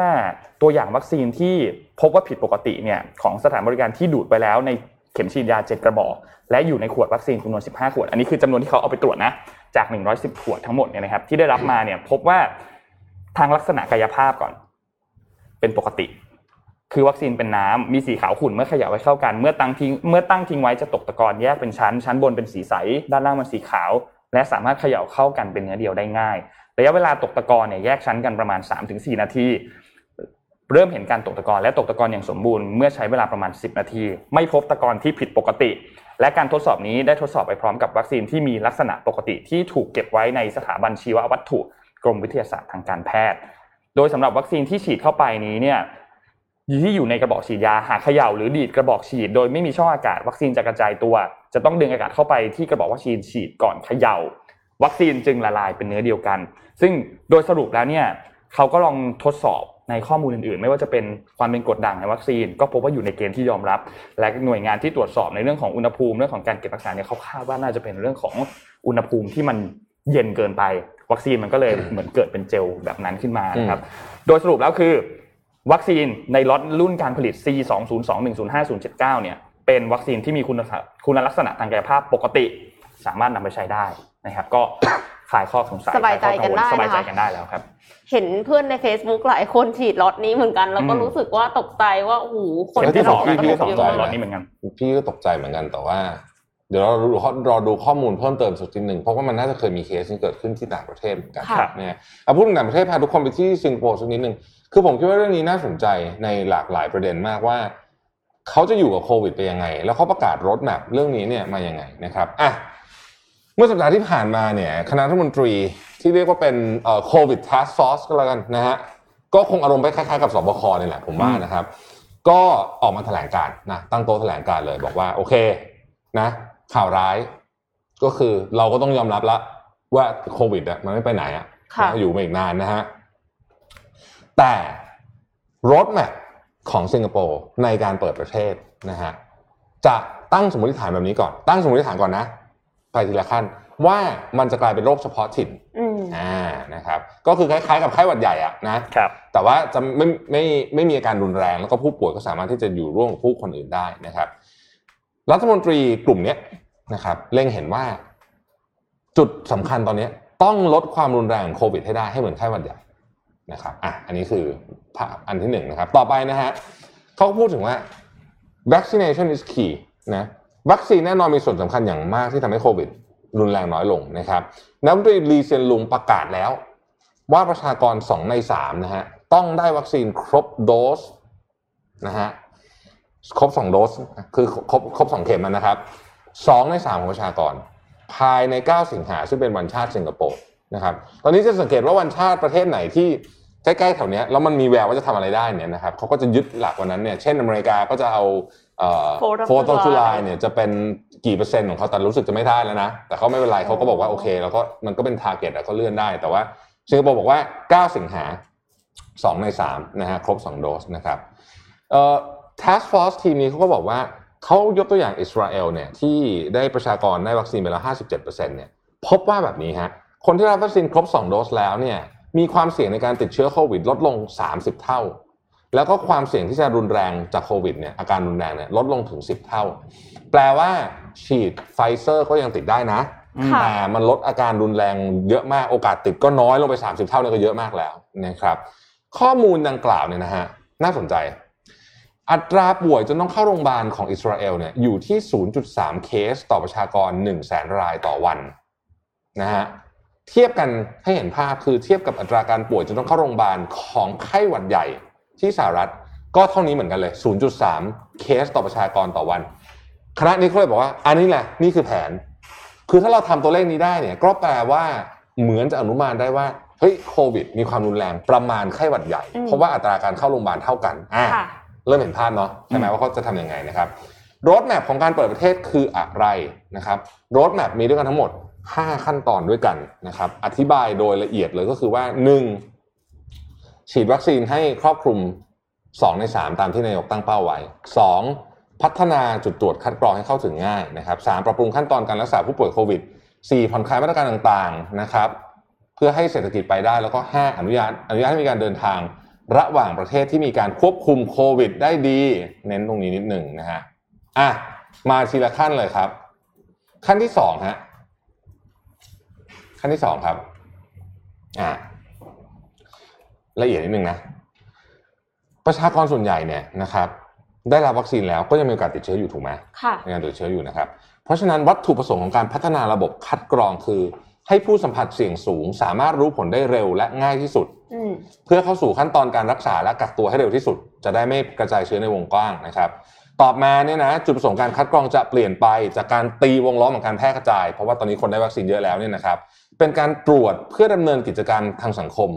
นะฮะเช่น ถ้าคุณอยากจะเปิด airport ก็ต้องตรวจคนเดินทางเข้าประเทศ อยากจะเล่นคอนเสิร์ตก็ต้องตรวจคนเข้าอะไรแบบนี้เป็นต้นเนี่ยนะครับตรวจเพื่อทำกิจกรรมทางสังคมนะครับ ขั้นตอนที่สามครับ ขั้นตอนที่สามเนี่ยปรับปรุงขั้นตอนการรักษาโควิดก็คือว่าใครก็ตามที่มีได้รับวัคซีนแล้วแต่บังเอิญติดเชื้อไปนะฮะเขาก็จะอนุมานว่ามันมีโอกาสน้อยที่จะรุนแรงถึงขั้นเข้าโรงพยาบาลนะครับ ก็จะนำผู้ป่วยเข้าสู่กระบวนการ home isolation ค่ะเพื่อรักษาจำนวนเตียงไว้นะครับขณะที่ผู้ป่วยเสี่ยงสูงก็สามารถเข้ารับการตรวจที่พัฒนาตามขั้นที่สองเมื่อกี้นะฮะถ้าพบว่าติดเชื้อก็เข้าสู่กระบวนการต่อไปนะครับ ข้อนี้น่าสนใจมาก ทางการจะเลิกมอนิเตอร์จำนวนผู้ติดเชื้อรายวัน แต่จะมอนิเตอร์จำนวนผู้ป่วยเข้าโรงพยาบาลแทนอืมเพราะอันนั้นคือคีย์สำคัญละถ้ามาถึงขั้นนี้ได้นะครับค่ะเพื่อดูประสิทธิภาพในการรองรับผู้ป่วยของโรงพยาบาล เพราะอย่างที่บอกว่า การแพร่เชื้อยังไงก็มีอยู่ตามสมมติฐานนั่นเอง เพียงแต่ตอนนี้เนี่ยถ้าทำได้ตามขั้นตอนนี้เนี่ยความรุนแรงมันก็จะลดลงมอนิเตอร์ที่โรงพยาบาลก็พอแล้วนะครับ ไปขั้นที่สี่นะฮะค่อยๆผ่อนคลายมาตรการต่างๆ เริ่มต้นกิจกรรมการรวมตัวกันทางสังคมนะครับ แล้วก็เศรษฐกิจใหม่แบบ new normal นะฮะยกตัวอย่างเช่น โอเค พอดำเนินการไปหนึ่งสองสามแล้วเนี่ยนะฮะกิจกรรมก็จะเริ่มกลับมานะฮะการเฉลิมฉลองวันชาติเทศกาลปีใหม่ ก็จะมี แต่จะมีแบบที่ขอความต้องให้ทุกคนเนี่ยมีความรับผิดชอบทางสังคมนะฮะอืม social responsibility นะครับและต้องตระหนักว่าตัวเองติดโควิดได้ทุกเมื่อนะฮะแต่เนื่องจากตอนนี้เนี่ยเราทำให้มันเป็นโรคเฉพาะถิ่นได้แล้วนะครับ ติดก็มีโอกาสเข้าโรงพยาบาลนะ แต่ถ้าคุณระวังตัวอยู่เสมอนะครับ แล้วติดแล้วแยกตัวปุ๊บเข้าสู่กระบวนการที่ว่าเมื่อกี้เนี่ย คนก็จะอยู่ร่วมกันได้นะครับ แบบที่ก็จะมีคนติดโควิดบ้างนี่แหละนะครับ แล้วก็ขั้นตอนที่5ครับถึงจะเป็นการอนุญาตให้มีการเดินทางระหว่าง ประเทศที่ควบคุมโควิดได้ดีนะคครัรับบขอเน้นนะครับ ประเทศที่ควบคุมโควิดได้ดีก็คือเป็นบับเบิลนั่นเองค่ะนะครับ ก็จะสามารถอนุญาตให้เดินทางได้เพื่อที่จะขับเคลื่อนเศรษฐกิจต่อไปนะฮะอืมสรุป ไอ้รถแบบที่ว่ามานี้เนี่ยจะเริ่มใช้ได้เนี่ยนะครับจะเริ่มใช้ได้จริงๆเนี่ยก็น่าจะต้องคิกออฟวันชาติแหละซึ่งก็อีกไม่กี่วันนะฮะแบบสิงหาก็อีกไม่กี่วันนะครับรถแบบนี้เนี่ยน่าจับตาว่าจะช่วยขับเคลื่อนเศรษฐกิจของสิงคโปร์อย่างไรบ้างนะฮะส่วนตัวรู้สึกว่าการที่รัฐมนตรีออกมานั่งแถลงเนี่ยผมพูดจริงๆนะที่ผมมาให้ดูเนี่ย ผมก็ตั้งใจจะบอกว่าไอ้เนี่ยคือการแถลงการแบบที่ฟังเสร็จแล้วประชาชนรู้สึกว่าโอเค เข้าใจละ ฉันจะเอาไงต่อกับชีวิตดีอืม นะครับคือมีไทม์ไลน์มีแผนการที่ชัดเจนแล้วก็อืมคือเหมือนกับว่ารับความจริงอะ ไม่ใช่ไม่ใช่อะไรที่เพ้อฝันอืมเป็นอืมเป็นสิ่งที่จับต้องได้แล้วก็มี fact รองรับอะนะคะใช่คือสิ่งที่เราต้องการพูดให้ชัดขึ้นอีกก็คือ 120 วันที่บอกว่าจะเปิดประเทศแผนคืออะไรแผค่ะนคืออะไร ขอชัดชัดๆเจนว่า 1 2 3 4 เป็นยังไง แล้วถ้าพอเปิดปุ๊บหลังจากนั้นเอายังไงต่อ ประกาศแผนนี้มาให้เราชัดเจน เราเข้าใจเป้าหมายที่คุณตั้งคือเข้าอใจยากแล้วเห็นทั้งหมดอะว่างั้นใช่เถะอยากเห็นอยากเห็นว่าไม่ได้อยากเห็นแค่ส่วนเดียวแล้วค่อย ๆ บอกทีละส่วนทีละส่วนเนี่ยอ่าใช่ใช่ใช่ตอนนี้เราเห็นแบบนั้นบ่อยมากเลย ใช่ใช่ประกาศล็อกดาวน์สามสี่วันหลังจากนั้นถึงประกาศมาตรการเยียวยาอืมซึ่งเราอยากเห็นพร้อมกัน คุณประกาศล็อกดาวน์และประกาศมาตรการเยียวยาต่อกันไปเลยใช่เขาจะได้รู้ว่าเขาจะต้องทำยังไงต่อ จะได้รู้ว่าในสามสี่วันนะหลังจากนี้เนี่ยชีวิตเขาจะมีเงินเยียวยาเข้ามาเท่าไหร่ และจะต้องบริหารจัดการที่เหลือในธุรกิจของเขาอย่างไรคือจริงบ้าๆถ้าไปดูไส้ในในเนี้ยจะเห็นละเอียดกว่านี้อีกนะฮะคือมันจะมีว่าทำนองว่าถ้าคนเข้าโรงพยาบาลทริกเกอร์พอยต์ต่างๆ ของรัฐบาลที่เขาใช้ดูคืออะไรที่เหมือนพูดไปตอนแรกกับว่าไอ้ไอ้แดชบอร์ดที่อยู่ตรงหน้าทีมงานเนี่ยคืออะไรบ้างคือเช่นเฮ้ยถ้าเกิดเตียงเท่านี้ปุ๊บต้องกลับมาสู่มาตรการสีนี้ เพราะว่าเฮ้ยมันจะเดี๋ยวต้องลดผู้ป่วยอะไรอย่างเงี้ย คือคน ประชาชนจะได้เหมือนโอเคอะเข้าใจเตรียมตัวได้ว่าจะเกิดอะไรขึ้นนะฮะอืมเอ่อไม่งั้นเนี่ยเราก็จะลุ้นระทึกว่าประกาศเสร็จวันนี้เฮ้ยเดี๋ยวพรุ่งนี้มีประกาศแถมพ่วงเปล่า ใช่ไหมจะมี cancel ประกาศหรือพรุ่งนี้ดิมแคนเซิลหประกาศเดิม คือมันกลับไปกลับมาอะไรอย่างเงี้ยแล้วอันนี้มันมันมันปีกว่าแล้วไงฮะค่ะ คือถ้าเกิดว่าเป็นช่วงแรกสับสนโอลหมานเราก็พอเข้าใจได้เนาะ เออแต่ว่าอันนี้นี่มันก็นานพอสมควรแล้วนะครับอืมก็อยากจะฝากไว้ อันนี้ผมฝากไว้แบบไม่ประชดประชันอะไรใดๆทั้งสิ้นเลยนะไม่แดกดันอะไรเลย ผมแบบ ผมฝากไว้ด้วยความเคารพและเป็นห่วงจริง ๆ อยากให้ท่านลองนำไปพิจารณาดูสักหน่อยครับค่ะนะครับเอ่อขอไปที่งานวิจัยเรื่องวัคซีนกันบ้างแล้วกันนะคะครับงานวิจัย Com-COV เปิดเผยว่าการฉีดวัคซีนต้านโควิดของ AstraZeneca และวัคซีนของไฟเซอร์ โดยทิ้งระยะห่าง 4 สัปดาห์เนี่ย ช่วยสร้างภูมิคุ้มกันให้กับผู้ได้รับวัคซีนมากกว่าฉีด AstraZeneca ทั้ง2เข็มค่ะครับงานวิจัยนี้เนี่ยมีอาสาสมัคร 850 คนที่มีอายุ 50 ปีขึ้นไปนะคะ แล้วก็เอ่อคือเอ็มเอาข่าวมาจาก BBC แต่ว่ามีอาจารย์หมอศิริราชค่ะเอ่อผู้ช่วยศาสตราจารย์นายแพทย์มานพพิทักษ์ภากรนะคะ ได้โพสต์ใน Facebook ว่าปัจจัยสำคัญของสูตรการฉีดวัคซีน ว่าจะกระตุ้นการสร้างแอนติบอดีนะคะ NAB neutralizing antibody ได้มากแค่ไหน อยู่ที่ว่าเรามีวัคซีนไฟเซอร์หรือเปล่าอยู่ในสูตรนะคะไฟเซอร์สองเข็มเนี่ยคือได้ผลดีที่สุด AstraZeneca ตามด้วยไฟเซอร์เนี่ยได้ที่สองมาติดติดอืมไฟเซอร์แล้วตามด้วย AstraZeneca ที่สามแบบห่างอืมๆแล้วก็ AstraZeneca สองเข็มอันดับสี่แบบทิ้งห่างมาก แต่ทั้งนี้คือโน้ตไว้ว่าการฉีดสองเข็มเนี่ยค่ะ มันแค่สี่สัปดาห์อืม ทั้งทั้งๆที่จริงๆ แล้ว AstraZeneca เขาบอกว่าถ้าฉีด 12 สัปดาห์มันจะได้ผลดีที่สุดอืมดังนั้นเนี่ยก็คือก็ยังต้องติดตามข้อมูลชุดต่อไปอยู่ แต่ว่าถ้าสมมติว่าคนที่ฉีด AstraZeneca กันไปเยอะแล้วเนี่ย แล้วเรามีโอกาสได้ฉีดไฟเซอร์เป็นเข็มที่สองเนี่ย มันก็น่าจะเป็นความหวังของประชาชนได้นะคะ ซึ่งผลการวิจัยนี้เนี่ยก็สนับสนุนการติด ตัดสินใจของรัฐบาลสเปนและเยอรมนีที่เริ่มฉีดไฟเซอร์และโมเดอร์นาเป็นเข็มที่สองแทนอืมแอสตราเซเนกาแล้ว แต่จริงๆแล้วตอนที่เขาฉีดเข็มสองเป็นไฟเซอร์เนี่ยไม่ใช่เพราะว่าเรื่อง efficacy หรือว่า antibody อืมแต่เป็นเรื่องลิ่มเลือดอืมอืมอืมยังเลือกจากจากาพอมีคนใช่ไหฉีดแอสตราแล้วมีลิ่มเลือดก็เลยเปลี่ยนเข็มสองเป็นอย่างอื่น แล้วปรากฏว่าผลวิจัยนี้ก็ออกมาว่า มันได้ผลดีจริง ๆด้วย อย่างไรก็ตามนะคะศาสตราจารย์สเนป ศาสตราจารย์ของมหาวิทยาลัยออกซฟอร์ดเนี่ยเขาบอกว่าแม้ว่างานวิจัยของเขาออกมาจะบอกว่าทำให้มันเหมือนกับคนฟังแล้วก็อยากจะฉีดไฟเซอร์เป็นเข็มที่สองแทนแอสตราอย่างเงี้ยค่ะครับเขาก็บอกว่ายังต้องรอการทดลองอื่นๆนะคะเพราะว่าจริงๆแล้วแต่ละอย่างเนี่ยที่ออกมาเนี่ยวัคซีนมันผ่านการทดลองเชิงคลินิกมาแล้วอืมคือมันผ่าน clinical trial มาตั้งสามเฟสอะไรอย่างเงี้ยใช่ เพราะฉะนั้นคือจะมาฉีดมั่วๆต่อกันเลยอย่างเงี้ย อาจจะไม่เหมาะอืมและอีกอย่างหนึ่งก็คือที่ที่อาจารย์แพทย์ที่ศิริราชบอกไว้คือเราต้องใช้วัคซีนผสมในแบบเดียวกันกับเขาด้วย ไม่ใช่ ใช้อย่างไม่ได้คิดเองผสมไม่ได้คิดเองอ่าใช่ไม่ไม่ได้ได้คิคิดดเอเองงอ่าค่ะก็ประมาณนั้นแล้วก็มีอีกข่าวหนึ่งของ a s t r a z เซ e c a ค่ะ คือ a s t r a z เซ e c a และมหาวิทยาลัยออกซฟอร์ดเนี่ยเริ่มการทดลองครั้งใหม่ ทดสอบวัคซีนรุ่นปรับปรุงกับสายพันธุ์เบต้าแล้วนะคะ สำนักข่าว AFP รายงานว่าเมื่อวันอาทิตย์ที่ผ่านมาตามเวลาของกรุงลอนดอนเนี่ย AstraZeneca กับออกซฟอร์ดทดสอบวัคซีนกระตุ้นสูตรใหม่ ให้กับอาสาสมัครราว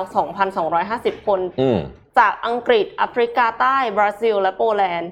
มีทั้งคนที่ฉีดวัคซีนครบ 2 โดสแล้ว ไม่ว่าจะเป็นยี่ห้อ AstraZeneca หรือว่าไฟเซอร์ และมีคนที่ไม่ได้ฉีดวัคซีนเลย แล้วก็วัคซีนอันเนี้ยค่ะ คือใช้พื้นฐานเดียวกับ AstraZeneca ตัวหลัก แต่ว่าปรับยีนเล็กน้อย เพื่อที่จะให้โปรตีนหนามของสายพันธุ์เบต้าเนี่ยอยู่เป็นส่วนหนึ่งในนั้นอืมด้วยอืมเบต้าเนี่ยคือพบครั้งแรกในแอฟริกาใต้นะคะ หัวหน้านักวิจัยแล้วก็ผู้อำนวยการกลุ่มวัคซีนออกซฟอร์ดเนี่ยเขากล่าวว่าการทดสอบวัคซีนกระตุ้นทั้งตัวที่มีอยู่และสายพันธุ์ใหม่เนี่ยมันสำคัญมาก เพราะว่าจะได้สร้างหลักประกันว่าถ้า จำเป็นก็คือจะได้ฉีดอันใหม่นี้ได้อืมเพราะว่ามันกลายพันธุ์กันไม่เว้นแต่ละวันใช่ถึงแม้ว่าอังกฤษจะประสบความสำเร็จในการฉีดวัคซีน แต่ก็ไม่มั่นใจว่าจะคุ้มครองประชาชนได้นานแค่ไหน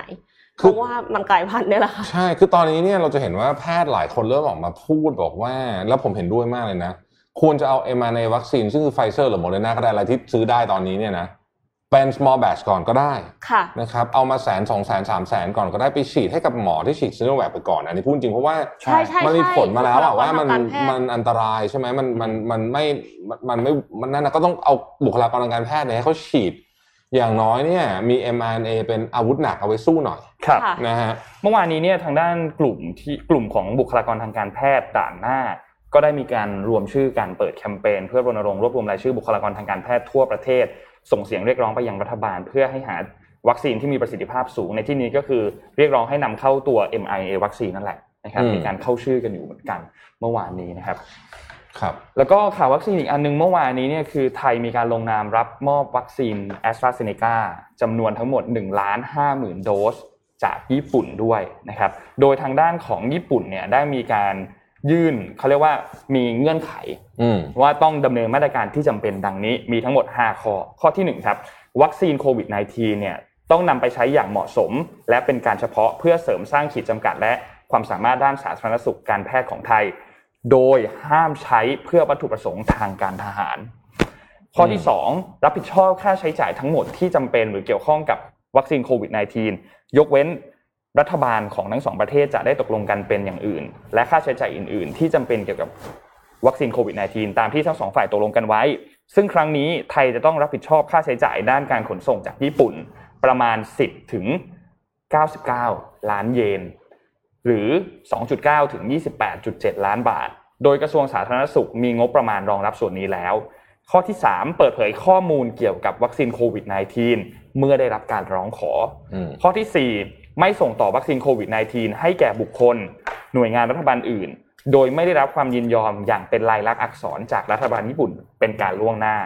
ข้อที่ 5 รายละเอียดที่จำเป็นสำหรับการดำเนินงาน ข้อกำหนดเงื่อนไข เกี่ยวกับการส่งมอบวัคซีนจะจัดทำโดยหน่วยงานผู้มีอำนาจของรัฐบาลญี่ปุ่น คือกระทรวงสาธารณสุข กระทรวงแรงงาน และสวัสดิการ และหน่วยงานผู้มีอำนาจของรัฐบาลไทย คือกระทรวงสาธารณสุขนะครับ ก็เรียบร้อย ทำสัญญาผมกันเรียบผร้อมยฟังแล้วแบบ แล้วแบบรู้สึกแบบ รู้สึกเศร้านิดๆนะรู้สึกไหม condition มันฟังแล้วแบบ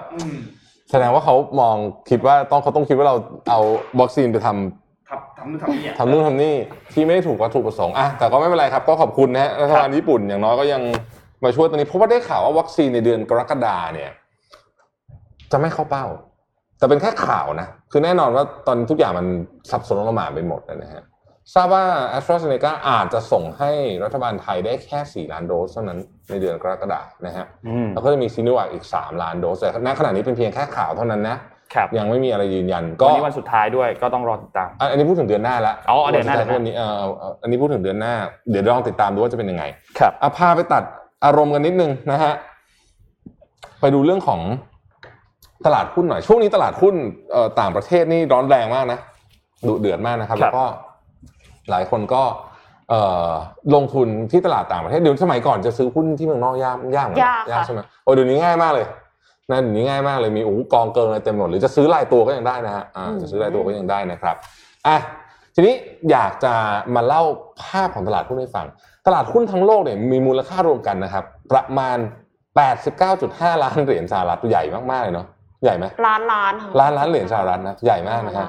ล้เออขอโทษนะครับเออทีมงานครับผิดอันครับ โชว์ผิดอัน อันนั้นมันเป็นอันที่พี่อ่านอะไม่เป็นไรนะครับ เดี๋ยวไว้ก่อน อาจจะขออนุญาตเป็นพรุ่งนี้แทนเอาไปข่าวอื่นก่อนก็ได้ครับค่ะเอ่อวันนี้เนี่ยเป็นวันที่30แล้ว อืมแล้วก็เป็นวันสุดท้ายของโครงการช็อปอิ่มใจด้วยค่ะ ก็ครับอย่าลืมเข้าไปช็อปที่ anytechonline.com นะคะ เพราะว่ายังไงโรงพยาบาลสนามเนี่ยก็ยังต้องการความช่วยเหลืออยู่ แล้วถ้าเราเข้าไปช็อป anytechonline.com เนี่ยเราก็จะช่วยเอ่อโอป้าโทมัสนะคะ ในการบริจาคปลั๊กไฟให้กับโรงพยาบาล เท่ากับมูลค่าที่มีการขายผ่าน anytechonline.com ในช่วงเวลานี้เลย ซึ่งวันนี้วันสุดท้ายแล้วนะคะอืมและนอกจากนั้น เรามีของรางวัลมาแจกด้วยค่ะอ่าอ่านั่นก็คือปลั๊กอ n นิเทคนั่นเองนะคะครับซึ่งได้มาตรฐานมอกนะคะสี่ช่องหนึ่งสวิสแล้วก็มีประกันด้วย เพราะฉะนั้นก็สองรางวัลค่ะ เราก็จะมีคำถาม ครับผม อืมเดี๋ยวให้ลองคิดคำถามเดี๋ยวอ่าพี่ได้อ่านฮะข่าวนี้แชร์ให้น่าสนใจมาก Voice of America นะท่านผู้ชมท่านผู้ฟังรายงานข่าวนี้ออกมาเลยบอกว่า ชาวอเมริกันมีพฤติกรรมการกินผิดปกติมากขึ้นในช่วงโควิดระบาด อ่าอันนี้เกี่ยวข้องแล้วรู้สึกว่าตัวเองก็จะมองมานั่งคิดเหมือนกันนะครับเราก็เป็นเหมือนกันครับเออเราก็ไม่ใช่เป็นแต่แค่ว่าชาวอเมริกัน แต่ว่าอันนี้อันนี้มันมีหลาย level มันมีหลาย level ครับจะเล่าให้ฟังนะฮะคืออย่างนี้ คืออเมริกาเนี่ยเป็นประเทศที่มีปัญหาเรื่องของคนกินอาหารไม่ดีโรคอ้วนอะไรมาตลอดอยู่แล้วใช่ไหมฮะแล้วก็อาการการกินทางที่ผิดปกติด้วยนะครับ ทีนี้มันจะมีคนจำนวนหนึ่งที่ต้องบอกว่าถึงขั้นต้องไปรักษาค่ะนะฮะต้องไปพบจิตแพทย์ต่างๆนานาเหล่านี้เนี่ย ทีนี้ ไอ้ช่วงโควิดที่ผ่านมา ปีที่แล้วเนี่ย คือคนที่มีปัญหาด้านสุขภาพจิตเนี่ย โอกาสจะไปได้ไปเจอแพทย์รับยาอะไรต่อเนื่องมันยากมากเพราะว่าคือมันมี priority อื่นสำคัญกว่าค่ะใช่ไหมฮะเพราะฉะนั้นเนี่ยก็เลยหลายคนก็ก็เหมือนกับอาการแย่ลงนะฮะอาการแย่ลงนะครับ ตอนนี้เนี่ยจากหลาย ๆ มหาวิทยาลัยที่เป็นมหาวิทยาลัยแพทย์เนี่ยนะเขาบอกว่า โอ้โหเคสนี่เพิ่มขึ้นสองสามเท่าตัว คือมันสะสมมาคือตอนนี้โควิดมันคลายแล้วใช่ไหมเพราะในพวกนี้ก็ต้องตามกลับมาเก็บกันนะ ทีนี้เนี่ยก็บอกว่าโอเค มันมีเรื่องอะไรบ้างนะครับ ที่เป็น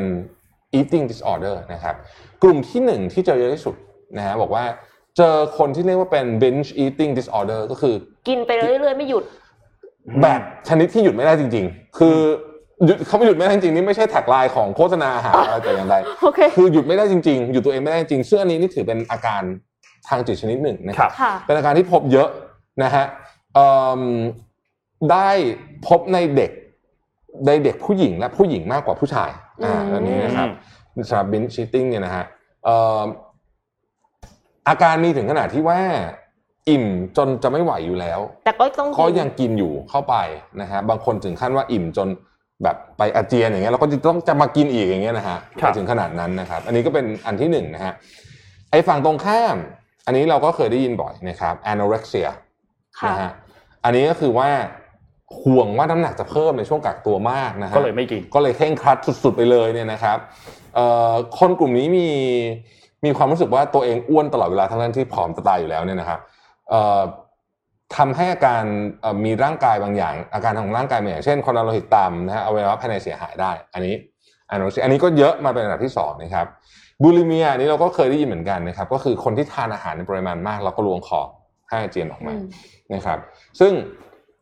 ผู้ป่วยหลายคนเนี่ยผมสรุปให้ฟังเลยนะบอกว่าผู้ป่วยหลายคนเนี่ยนะฮะก็บอกว่าอาการมันหนักขึ้น เพราะว่าต้องใช้ชีวิตอยู่คนเดียวอืม เนาะไม่มีเพื่อนไม่มีฝูงไม่ได้ไปเจอใครอะไรแบบนี้ค่ะพอไม่มีเพื่อนไม่มีฝูงไม่ได้ไปเจอใครปุ๊บเนี่ยอาหารเหมือนเป็นของที่บำบัด ไม่ว่าคุณจะป่วยเป็นอะไรก็ตามสำหรับคนที่เป็น binge eating นะทีนี้เขาก็บอกว่าเอ่อสมาคมเนี่ยที่เกี่ยวข้องกับเรื่องของ eating disorder ของสหรัฐอเมริกานะครับ บอกว่าเรื่องนี้ไม่ใช่เรื่องเล่นครับ ที่อเมริกาเนี่ยสามสิบล้านคนนะสามสิบล้านคนเป็น eating disorder ช่วงใดช่วงหนึ่งของชีวิตนะฮะอืมแล้วปีหนึ่งเนี่ยมีคนเสียชีวิตจากเรื่องเนี้ยนะ หมื่นคนไม่นับรวมพวกโรคอ้วนอะไรพวกนั้นนะเอาเฉพาะเรื่อง eating disorder อย่างเดียวเนี่ยหมื่นคนไม่ไม่นับโรคอ้วนด้วยไม่นับไม่นับโรคอ้วนเลยนะฮะ National Eating Disorder ของสหรัฐเนี่ยก็ได้ระบุถึงสัญญาณเหล่านี้นะครับ ทุกท่านลองดูว่าตัวเองมีสัญญาณเหล่านี้หรือไม่นะครับหนึ่งกังวลเรื่องน้ำหนักตัวขนาดรูปร่างและอาหารมากจนเกินไปก็คือแบบวันๆคิดถึงแต่เรื่องนี้อืนะมสองมีข้อจำกัดเกี่ยวกับอาหารที่ strict มาก ๆ เช่นบางคนนะฮะ เอ่ออันอันนี้อันนี้อันนี้อันนี้เป็นตัวอย่างไปหาเพิ่มเติมมาก็คือว่า ไม่กินแป้งใช่ไหมโอเคไม่กินแป้งเราเข้าใจได้ แต่บางคนเนี่ยถึงขนาดว่า ยาก็ไม่กินเพราะหืมยาทำจากแป้งไงโหเม็ดเม็ดยานึกออกไหมเฮ้ยอันเนี้ยเราก็ไม่ยอมกินยาอ่าไม่ยอมรักษาเพราะเพราะว่าบอกว่ายาทำจากแป้งอันเนี้ยมีเข้าข่าย eating disorder นะฮะข้อที่สามไม่ไม่สะดวกใจเลยที่รับประทานอาหารกับผู้อื่นอืมนะครับ ข้อที่สี่มีพฤติกรรม ที่เกี่ยวกับอาหารที่แปลกๆเช่น ไม่ไม่ยอมให้อาหารโดนตัว เป็นต้นนะฮะห้าไม่ให้อาหารโดนตัวแต่กินเข้าไปยังไง เออไม่ไม่รู้เออห้าเนี่ย คือกินอาหารน้อยจนเกินไปนะฮะน้อยแบบ เคยมีน้องที่ออฟฟิศคนหนึ่งซึ่งตอนหลังก็ไม่รู้เป็นไงบ้างเนี่ย คือเขาทั้งวันกินแอปเปิลครึ่งลูกอะจำได้ อืมนะโอ้โหหกหลีกเลี่ยงการพบเพื่อนหรือทำกิจกรรมทางสังคมนะครับเจ็ดหายตัวไปทันทีหลังจากทานอาหารเสร็จแล้วก็แปดมี การสวิงหรือมูดสวิงเปลี่ยนแปลงพฤติกรรมทางอารมณ์เยอะมากๆนะฮะก็ลองดูเพราะว่าอันนี้ต้องไปหาคุณหมอนะอืมค่ะค่อนข้างซีเรียสนะครับน่ากลัวนะคะน่ากลัวน่ากลัวน่ากลัวขอเอ่อเปลี่ยนอารมณ์กันบ้างค่ะ ไปดูอะไรสวยงามกันบ้างนะคะ เดี๋ยวขอคลิปขอคลิป M4 ค่ะ ไปดูโรงแรมที่สูงที่สุดในเซี่ยงไฮ้ค่ะอืมเอาใหม่โรงแรมที่สูงที่สุดในโลก อยู่ที่เซี่ยงไฮ้ค่ะ อ่า สูงมากไหมคะสูงมากสวยมากเมื่อภาพแพภางพที่อยู่สุดบด้วยนปะเมฆใช่ไหม สูงมาก แพงแพงมากๆแพงมากเลยใช่ไหม ใช่ค่ะ ก็คือเขาบอกว่าเป็นหนึ่งในโรงแรมที่แพงที่สุดเนี่ยชื่อว่า J Hotel นะคะ แน่นอนว่าลิฟต์ก็ต้องเร็วด้วยนะคะ แล้วก็ขึ้นไปก็คือ 632 เมตรค่ะ ความสูงจากระดับน้ำทะเลค่ะ อืม แต่ละห้องเนี่ยก็มีทัศนียภาพโดดเด่นไม่ซ้ำกันนะคะ ตั้งแต่ทัศนียภาพของช่างไห่ financial financial center นะคะ แล้วก็เอ่อ มีล็อบบี้อยู่บนชั้นที่ 101 ซึ่งสูงจากพื้นดิน 470 เมตรค่ะ ถือว่าเป็นล็อบบี้ที่สูงที่สุดในโลกนะคะ แล้วก็มีร้านอาหารชื่อว่า Heavenly Gin เป็นร้านอาหารและบาร์หนึ่งในเจ็ดของโรงแรมเนี่ยตั้งอยู่บนชั้นที่ 120 บนความสูง 556 เมตรค่ะ ได้รับการรับรองจาก Guinness World Record ว่าเป็นร้านอาหารที่สูงที่สุดในโลกนะคะอืมโรงแรมแห่งนี้เนี่ยดำเนินการโดยบริษัทจินเจียง International มีห้องพัก 165 ห้อง รวมถึงห้องสวีทเนี่ย34 ห้องมีขนาดตั้งแต่ 62 ถึง 380 ตารางเมตรหุยอืมห้องใหญ่มากเลยนะห้องใหญ่มาก380 ตารางเมตรเนี่ย แล้วอยู่บนอาคารที่สูงขนาดนี้นะคะ แล้วถ้าตะกี้นี้ได้เห็นที่เขาเขียนนะคือ การตกแต่งเนี่ยเขาจะเน้นเป็นสิ่งที่ไม่ติดไฟอืมแน่นอนเพราะว่าถ้าสูงขนาดนี้นี่รอฮออย่างเดียวนะคะ ลงไม่ไหวโอ้นะโหคอมันรู้สึกบินขึ้นไปไหวเรื่อยๆป่ะนั้นมันมีะมันมีสูงที่จอดฮอ แล้วก็คืออุปกรณ์ตกแต่งเนี่ยตั้งแต่ wallpaper ยันเฟอร์นิเจอร์ต่างๆ ซึ่งเป็นอุปกรณ์ที่ไม่ติดไฟค่ะ เช่นกระจกแก้วนะคะ แล้วก็แน่นอนว่าแพงมากๆเลยค่ะ เอ็มลองกดจองดูแล้วค่ะพี่แทบเป็นไงฮะขอดูภาพค่ะ มีภาพตั้งแต่นี่คือเอา M ไปลองกดดู4.1ไปเรื่อยๆค่ะาอันนั้นน่ะคือเป็นห้องเดียวที่ว่างนะคะ คือเป็นแบบห้อง J Suite ขนาดห้องเนี่ย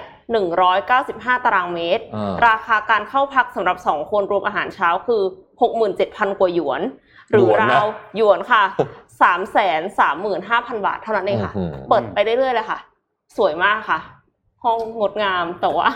สวยมากมากแต่ที่เงินไม่แต่มีที่แต่ที่สวยกว่าน่าจะเป็นวิวเนาะวิวใช่ค่ะวิวน่าจะสวยกว่าเมื่อกี้ตอนภาพแรกอะที่มันแบบเหมือนโผล่พ้นเมฆขึ้นมาโอ้โหเออใช่ใช่เหนือเมฆไงมามันเหนือฆมันเหนือจริงๆเมฆจริงๆอันนี้เหนือเมฆจริงๆไม่แต่ว่าเมื่อกี้ที่บอกคือว่าเอ่อถ้าเกิดเป็นเฮลิคอปเตอร์ดับเพลิงอะซึ่งพี่ไม่แน่ใจว่าเพดานบินมันมันมันถึงมันหรือเปมัล่านมันมันคงถึงแหละแต่ว่ามันอ่าก็จะลำบากเฮลิคอปเตอร์ทั่วไปบินได้อยู่แล้ว แต่ว่าเฮลิคอปเตอร์ดับเพลิงซึ่งมันต้องบรรทุกน้ำขึ้นไปด้วยเนี่ยนะแต่เชื่อว่าตึกพวกนี้เนี่ยนะเคยไปดูสารคดีเขามีระบบ ป้องกันไฟที่ดีมาก มีแบบฟลอร์ที่แบบเอาไว้สมมุติว่าไฟติดมามันต้องมีชั้นให้มันพักอยู่ไม่ไปลามต่ออะไรอย่างเงี้ยเออน่าจะน่าสนใจอย่างน้อยที่สุดก็น่าจะไปเที่ยวนะอ่า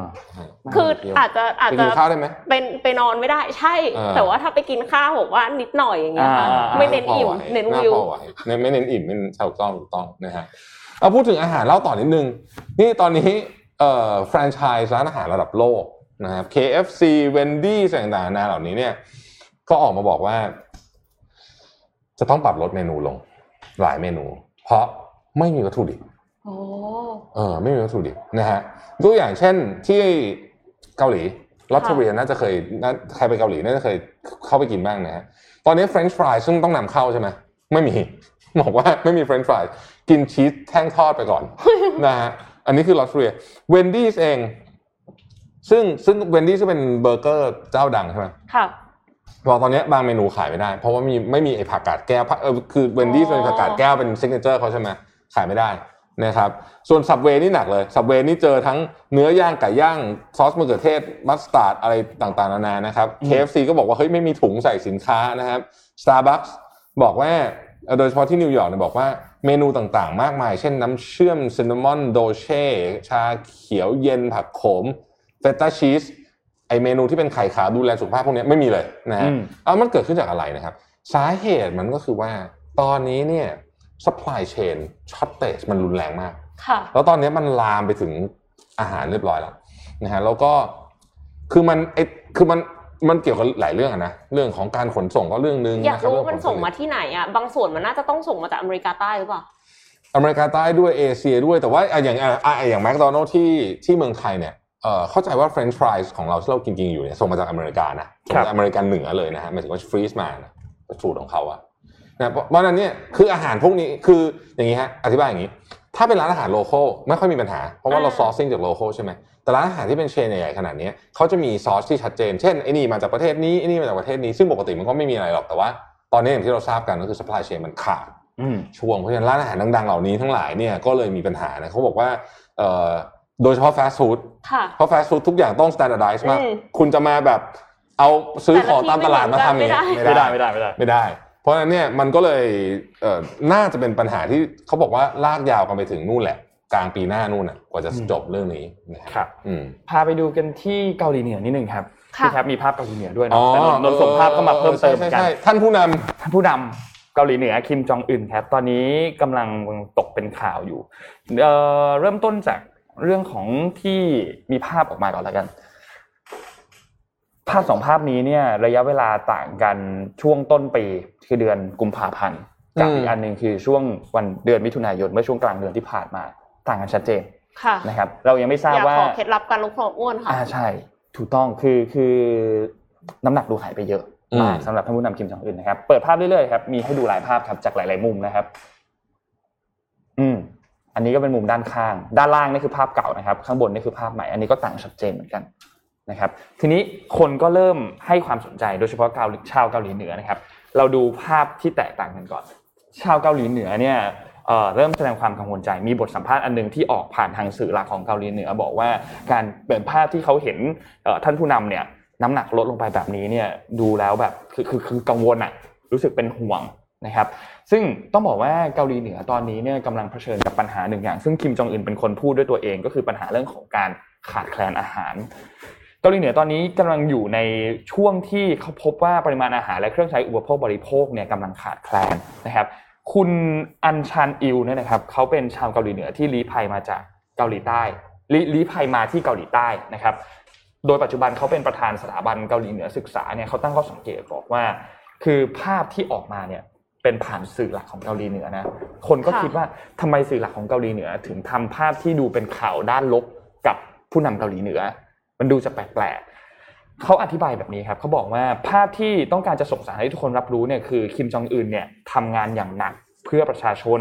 ของตนเอง ยอมแม้กระทั่งที่จะอดน้ำอดอาหารเพื่อที่ให้น้ำหนักตัวเนี่ยลดลงอดน้ำคงไม่ใช่อดอาหารแหละเพื่อให้น้ำหนักตัวเนี่ยลดลงอย่างรวดเร็ว ตอนนี้เรายังไม่ทราบข้อมูลที่ชัดเจนนะครับว่า ภาพที่เราเห็นว่าคิมจองอึนน้ำหนักลดลงเนี่ยมาจากการที่ตั้งใจลดน้ำหนักเอง หรือมาจากปัญหาอื่น ๆ ในเรื่องของสุขภาพขาดแคลนอาหารจริงๆหรือปัญหาเรื่องของสุขภาพ แต่พอไปดูเรื่องของปัญหาการขาดแคลนอาหาร คนเริ่มวิเคราะห์ว่าไม่น่าจะเป็นไปได้ เพราะว่าคิมจองอึนเป็นหนึ่งคนที่ร่ำรวยมาก มีเงินเยอะมาก1นึ่งแสนห้าหมื่นล้าน อยู่ในหลาย ๆ ธนาคารทั่วประเทศด้วย มีบ้านพักตากอากาศ มีรถหรู มีนาฬิกาหรูมากมาย เพราะฉะนั้นถ้าจะบอกว่าเอ่อไม่มีเงินในด้านอาหารเนี่ย อาจจะไม่ใช่อืม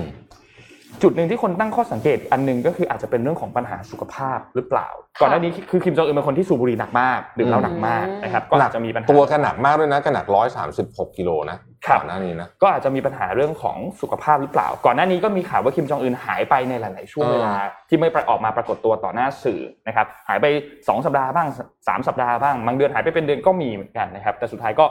มาปรากฏตัวตามการประชุมต่าง ๆ เหมือนเดิม แต่ว่า ภาพล่าสุดอย่างที่เราเห็นก็น้ำหนักลดอย่างชัดเจน แต่แต่พี่สงสัยอะเขาอาจจะแค่ลดน้ำหนักปะอะก็เป็นไปได้เหมือนกันใช่ไหมเขาก็อาจจะอยากรักษาสุขภาพเออไงอะใช่ไหมทำไมถึงไม่มีใครใครบอกเลยว่าจะใช่อาจจะลดน้ำหนักหรือเปล่าว่าแค่อะเขาออกกำลัง จริงๆมันก็ดีอืมต่อตัวเขาเองนะ ใช่ก็ดีก็ดูก็ดูสุขภาพดีขึ้นหรอกรู้สึกนะใช่อืมใช่ไหมไม่ได้ดูว่าไอ้นี่ซะหน่อยนะก็น่าจะแบบว่าป่วยน้อยลงเลยอะค่ะ ใช่ใช่งงเรื่องนี้ก็เลยเป็นว่าทำไมทุกคนถึงเป็นจุดสนใจแหละว่าอืมว่าว่าเกิดอะไรขึ้น และ มีคนพูดถึงเรื่องของทายาทที่จะมาแทนคิมจองอึนในอนาคตด้วย ยังไม่มีทายาทชัดเจนว่าจะเป็นใครหลาย ๆ คนก็ยังมุ่งไปที่คุน้ณองคิสาวมโยจองที่เป็นน้องสาวอยู่นะครับก็อืมต้องรอติดตามครับว่าการเมืองเกาหลีเหนือเนี่ยจะเป็นอย่างไรต่อหลังจากนี้ครับข่าวไปอัปเดตข่าวที่โตเกียวสักนิดหนึ่งไหมนะครัฮะบก็เขาเริ่มวิ่งครบเพลิงกันแล้วนะครับในค่ะญี่ปุ่นนะฮะแต่ว่าก็รัฐบาลญี่ปุ่นก็เอ่อโดนแรงกดดันเยอะ ก็เลยประกาศว่าหลีกเลี่ยงการใช้ถนนหลัก ให้วิ่งไปที่ถนนเลยเพราะถ้าไปถนนหลักมันจะเจอคนเยอะใช่ไหมก็หลีกเลี่ยงการใช้ถนนหลักนะครับ แล้วก็บางพื้นที่นะครับที่มีสัญญาณว่าอาจจะทำให้เกิดการติดเชื้อใหม่อะไรพวกนี้เนี่ยเขาก็จะไม่วิ่งนะครับ แล้วก็ไอ้เกาะเล็ก ๆ อะไรอย่างเงี้ยที่แบบถ้ามันเกิดอะไรขึ้นปุ๊บมันจะเรื่องใหญ่เนี่ยเขาก็จะไม่วิ่งนะครับ ก็จะวิ่งระหว่างวันที่ 9 กรกฎาคมถึง 16 กรกฎาคมนะครับอ,อ,อีกเรื่องหนึ่งที่น่าสนใจก็คือที่ฟิลิปปินส์นะครับดูเตเต้ก็ขยายมาตรการ ของการเรียกว่าเป็นการล็อกดาวน์แหละนะเพิ่มเติมไปอีกนะครับ โดยให้ร้านอาหารเนี่ยคนที่คนที่โดนเยอะคือคือคล้ายๆเมืองไทยแต่ว่าที่นู่นเขายังให้นั่งกินได้นั่งกินได้สี่สิบเปอร์เซ็นต์นะฮะแต่ว่าพวกผับบาร์นี่ปิดนะฮะเอิ่มไต้หวันก็น่าเป็นห่วงเหมือนกันค่ะน่าน่าเป็นห่วงไม่มากแต่ก็ก็เคสมันก็ขึ้นมา เป็นแบบห้าสิบกว่าเคสอะไรอย่างเงี้ยจากเดิมที่เขาไม่มีเลยเนี่ยนะฮะเอ่อเขาก็ตอนนี้กำลังระดมวัคซีนเข้าไปนะครับโมเดอร์นาก็ไปอีก สี่ห้าแสนโดสไปที่ไต้หวันนะครับ อินเดียนะครับ อินเดียเนี่ยตอนนี้เนี่ยจำนวนผู้ติดเชื้อใหม่ที่เขารายงานนะสามหมื่นกว่าคนก็คือลดมาจากจุดสูงสุดนี่เยอะมากแล้วเป็นสิบเท่าแล้วนะครับ ซึ่งแต่ว่าจำนวนผู้ติดเชื้อใหม่เราอาจจะอย่างที่บอกดูลำบากนิดนึงเพราะมันไม่รู้ตรวจกี่คนนะเอ่อแต่ว่าดูผู้เสียชีวิตแล้วกัน ผู้เสียชีวิตเนี่ยตอนนี้อยู่ที่ 900 คนนะครับ ซึ่งก็ลดลงมาจากตอนนู้นเนี่ยที่ 4,000 คนพอสมควรแล้วนะฮะก็คือเหมือนกับว่าเริ่ม เริ่มจะนิ่ง ๆ ขึ้นนะครับ แต่ประมาทไม่ได้เลยเพราะว่าอินเดียเนี่ยมีราดำอืมอ่าราดำราเหลืองราขาวนะครับค่ะซึ่งเป็นหลังจากที่ผู้ป่วยโควิดหายแล้วเนี่ยนะครับเขาก็กำลังสำรวจกันอยู่เฮ้ยมันจะมีมันจะไปประเทศอื่นหรือเปล่าเนี่ยนะฮะแต่เขาสันนิษฐานแบบนี้นะสันนิษฐานว่า คือตอนที่ผู้ป่วยโควิดเนี่ยคือคือนึกนึกสภาพโรงพยาบาลอินเดียเราเห็นใช่ไหมมันแบบ มันยิ่งยิ่งกว่าคำว่าล้นนะไม่รู้เรียกว่าไงดี เอ่อยาหนึ่งที่เร็วนะก็คือสเตียรอยด์ คือมันอ๋อกดอาการได้ แต่เขาเขาสงสัยกันว่าไอ้เนี่ยเหมือนไปทำให้ภูมิมันต่ำมาก แล้วก็ไอค่ะไอไอราราพวกนี้ก็รามาแอทแทดำมันก็เลยทีหงะฮะเข้ามาทำร้ายได้ ใช่ใช่นะครับอ่าล่าสุดนะครับฮ่องกงนะครับฮ่องกงตอนนี้ไม่ไม่ให้เครื่องบินจากอังกฤษมาแล้วเพราะว่าตอนนี้อังกฤษเนี่ยเดลต้าดุเดือดมาก แต่ผมล่าสุดคุยกับอาจารย์นัทวุฒิในคลับเฮาส์วันก่อนที่เราคุยกันนะนะค่ะคือโอเคเดลต้าดุเดือดก็จริง แต่ว่าเหมือนกับว่าเออเขาใช้คำว่าอะไรอะคืออัตราผู้เสียชีวิตกับอัตราการเข้าโรงพยาบาลมันน้อยมากแล้วอืมเหมือนกับ คนเขาก็ไม่ได้มันไม่ได้แปรจริผังนๆตามกันขนาดนั้นแผนคล้ายสิงคโปร์นะ ฟังดูแล้วอืมก็คือเหมือนกับว่าอะละยังไงก็ต้องอยู่กันไปมันก็จะมีคนติดนะแต่ว่าทำไงให้คนมันเข้าโรงพยาบาลได้น้อยครับป่วยหนักเสียชีวิตได้น้ชีอยน้อยอ่ามีติดก็อยู่บ้านไปอะไรแบบนี้เป็นต้นนะฮะเอ่ออินเดียล่าสุดเพิ่งรับรองวัคซีนโมเดอร์นานะครับซึ่งจะนำเข้าผ่าน Cipla Cipla นี่เป็นบริษัทยาใหญ่มากใหญ่มากๆครับถ้าเป็นพวกยา generic นี่ระดับต้นๆของโลก ก็ Cipla ก็จะเป็นผู้นำเข้าเอ่อเอ่อ โมเดอร์นามานะครับที่ที่อินเดีย เพราะว่าตอนนี้เนี่ยอินเดียก็ ก็ยังคือดีขึ้นนะแต่ก็ถือว่ายังหนักมากอยู่อืมนะฮะยังหนักมากอยู่นะครับโอเคครับนะฮะก็ก็พาไปที่ประมาณบาหลีอะค่ะ อินโดนีเซียเนี่ยอ๋อตกลงอ่ารัฐบาลอินโดนีเซียอาจจะพิจารณาเลื่อนเปิดเกาะบาหลีรับนักท่องเที่ยวต่างชาติออกไปก่อน เพราะว่าการระบาดของโควิดในทีนี้รุนแรงค่ะอืม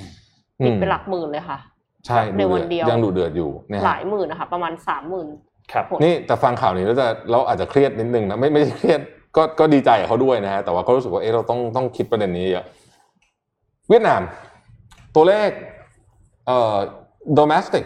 GDP อะ GDP เวียดนามนะครับ ออกแล้วออกเร็วมากเลย หมดวันนี้ออกวันนี้เลยเนี่ยนะฮะหกจุดหกหนึ่งเปอร์เซ็น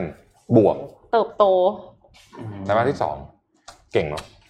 ไม่ธรรมดาจริง ไม่ธรรมดานะฮะอัปเดตที่เมียนมากันต่อครับ ตอนนี้เมียนมาเป็นอย่างไรบ้างนะครับ อัปเดตเมื่อวันที่ 28 มิถุนายนนะครับกองทัพเมียนมายังคงมีการมุ่งหน้าจับกลุ่มผู้ที่เห็นต่างกับทางด้านของรัฐบาลอยู่นะครับ ล่าสุดเนี่ยได้มีการมุ่งเป้าไปการโจมตีที่ทนายความด้านสิทธิที่ช่วยเหลือนักโทษทางการเมืองนะครับ ในเดือนที่ผ่านมาล่าสุดมีทนายความอย่างน้อย 5 คนที่ถูกเจ้าหน้าที่ตำรวจเนี่ยจับ ดำเนินคดีนะครับ โดยการใช้อำนาจกระบวนการยุติธรรมกลายเป็นหนึ่งในเครื่องมือสำคัญมากๆที่ตอนนี้กองทัพของเมียนมาเนี่ยนำมาใช้จัดการกับผู้เห็นต่างนะครับ ส่งผลให้การทำงานเนี่ยของฝ่ายทนายความฝั่งประชาธิปไตยเนี่ยทำงานอย่างยากลำบากมากทางด้านของประชาชนยังคงมีการเดินขบวนประท้วงต่อเนื่องนะครับ มีการชูถือป้ายชูสามนิ้วแสดงพลังในด้านของประชาชนชาวเมียนมานะครับ ผู้ที่เป็นเจ้าของประเทศอย่างแท้จริงเนี่ยนะครับ ทางด้านสมาคมช่วยเหลือนักโทษทางการเมืองของเมียนมาหรือว่า AAPP เนี่ยได้มีการรายงานสถานการณ์ล่าสุดคือ ผู้เสียชีวิตที่เกิดขึ้นหลังจากเหตุก่อรัฐประหารตอนนี้รวมแล้ว 883 รายนะครับอืมผู้ที่ถูกจับกลุ่มตัวเนี่ย 5,183 ราย มีการออกหมายจับแล้ว 1,966 โดยในตอนนี้เนี่ยมี 221 รายที่ได้รับการตัดสินโทษเป็นที่เรียบร้อยแล้วนะครับ แสดงให้เห็นว่าสถานการณ์ในเมียนมา ยังรุนแรงอยู่รุนแรงและยังอยู่ในจุดที่น่าเป็นห่วงมากๆอยู่นะครับอืมแม้ว่าจะมีการเจรจาก่อนหน้านี้ที่ฝั่งอาเซียนเข้าไปเยี่ยมเยียนที่ประเทศ แต่ก็ยังดูดูจะยังไม่ดีขึ้นเท่าไหร่นะครับนะครับ พาไปที่ไมอามี่นิดหนึ่งนะครับเอ่อวันก่อนเชื่อว่าหลายท่านเห็นภาพที่น่าตกใจมากก็คือภาพที่คอนโดถล่มค่ะนะฮะที่ไมอามี่ตอนนี้เนี่ยมียอดผู้เสียชีวิต 10 คนแล้วก็ผู้ที่สูญหายเนี่ยอีก 151 คนนะครับเอ่อ ก็คืออันเนี้ยเดี๋ยวเดี๋ยวย้อนเหตุการณ์ให้ท่านนิดนิดนึงว่าวันคือหลายคนอาจจะงงว่าวันไหนเพราะข่าวมันเยอะจัดวันพฤหัสนะฮะอืมพฤหัสที่แล้วนะใช่ควัรันบนี้วันอะไรอะวันนี้พุวัธนนี้วันพุธพุธะครับเกือบเกือบจะสัปดาห์หนึงแล้วค่ะนะครับเกือบเกือบจะสัปดาห์หนึ่งแล้ว แต่ว่า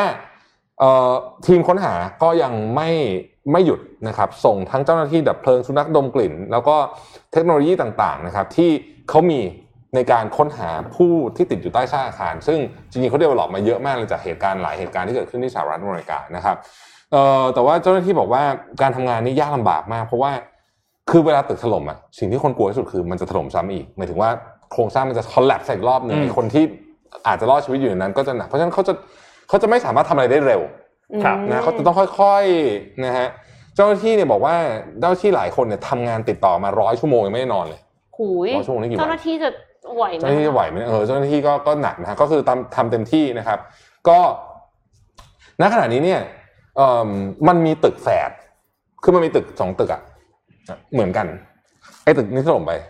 มันมีตึกหนึ่งที่ทุกอย่างเหมือนกันเป๊ะเลยคืออยู่ข้างๆกันเขาก็อพกำลังยพหาคนทางยังว่าคะอพยพคนแล้ว แต่ว่าเขาก็คิดว่าจะทำยังไงดีกับมันหมายถึงว่าจะ brace มัน หรือว่าจะยังไงดีเพราะว่าเอ่อ ถ้าปล่อยทิ้งไว้เฉยเดี๋ยวก็วันดีคืนดีถล่มเหมือนกันอาจจะถล่มขึ้นมาก็ได้ค่ะนะครับ คือ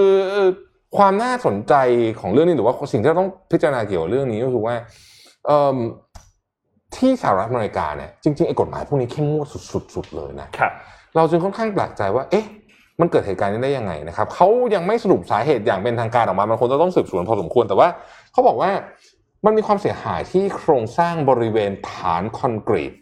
อืมใต้ชั้นที่เป็นสระว่ายน้ำ ใช่นะตรงนี้นะฮะนี่เป็นจุดหนึ่งนะครับแล้วก็มีรอยแตกรอยอะไรอย่างนี้เนี่ยนะฮะแล้วก็บริเวณชั้นใต้ดินที่เป็นที่จอดรถด้วยนะครับคือโครงการเนี้ยมันกำลังจะถูกรีโนเวทครั้งใหญ่พอดีเลย ก็คือเหมือนกับว่าโอเคมันนานแล้วนู่นนี่อะไรอย่างเงี้ยนะฮะเพราะตึกมันเนี่ยสี่สิบปีนะถูกถูกแต่ตึก40ปีก็ไม่ได้ ไม่ได้เก่าขนาดนั้นมันก็ไม่ได้เก่ามากนะพูดกันตามจริงแล้วเนี่ยถ้าพูดถึงโรงแรมนี่นี่เห็นไหมแฝดแฝดมันแฝก็ดมีเก่ากว่านั้นนะแฝดเห็นไหมข้างๆอะแฝดอืมเหมือนเด้เลย คู่กันอ๋อมีคู่กันค่ะอยู่นะฮะ ทีนี้โจไบเดนก็กำลังจะไปที่นี่เหมือนกัน เอ่อทีนี้โอ้ตอนนี้คนที่อยู่ตึกแบบนี้ที่อเมริกาเนี่ยนะต้องบอกว่าถ้าเข้าไปดูนะโอ้โหคนคุยกันเยอะมากเพราะว่ามันมีคนคือคือตึกบ้านบ้านช่องที่อเมริกาเขาค่อนข้างจะไม่ได้สร้างใหม่ตลอดแต่เขาก็จะรีโนเวทเยอะนะฮะเอ่อแล้วหลายคนก็บอกว่าเฮ้ยแต่เราเราเชื่อมั่นว่ามาตรฐานของประเทศเรานี่คือสูงมากซึ่งจริง ๆ มันก็สูงจริงๆอะนะอืมแต่พอมันเกิดเหตุการณ์นี้ขึ้นเนี่ยคนที่อยู่ตึกสูงๆเนี่ยก็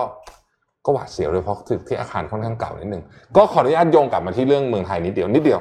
นิดเดียวเรื่องก่อมีคนสร้างแล้วหยุดหลายก่อหลายท่านบอกว่าแหมวันนี้ดูพี่อารมณ์ไม่ดีเลย ก็ต้องขออภัยนะครับเมื่อคืนนอนนอนดึกมากเพราะว่านั่งดูข้อมูลต่างๆ แล้วก็ก็ต้องยอมรับว่าอารมณ์ไม่ดีจริงๆเพราะรู้สึกว่า เออนั่นแหละไม่พูดแล้วกันว่าทำไมแล้วทุกคนก็พอจะรู้อยู่แล้วมันมันหลายหลายหลายหลายเรื่องอะนะครับ แต่ว่าเรื่องก่อสร้างที่เมืองไทยเนี่ย ผมกำลังจะพยายามจะพอยประเด็นนี้ว่า เมื่อวานนี้นะครับ วสท วิศวกรรมสถานในประเทศไทยนะครับ ก็ออกมาแถลงบอกว่าผมผมสรุปให้ทันทั้งท่านแล้วกันนะเออคือไอ้อยู่ดีๆสร้างสร้างของอยู่เนี่ย แล้วหยุดสร้างเนี่ยบางทีมันอันตรายค่ะนะครับมันอันตราย อันนี้คือในเชิงเทคนิคเลยอืมนะฮะยกตัวอย่างเช่นการต่อเสาเข็มมันต้องมีการคนดูแรงดงแรงดัน แล้วก็กรุงเทพเนี่ยเป็นพื้นที่ที่ก่อสร้างยากอยู่แล้วเพราะว่าดินมันอ่อน อันนี้ทุกคนรู้อยู่นะฮะเพราะฉะนี้การหยุดไปเลยเฉยๆเนี่ย มันอาจจะทำให้เกิดความเสียหายกับโครงสร้าง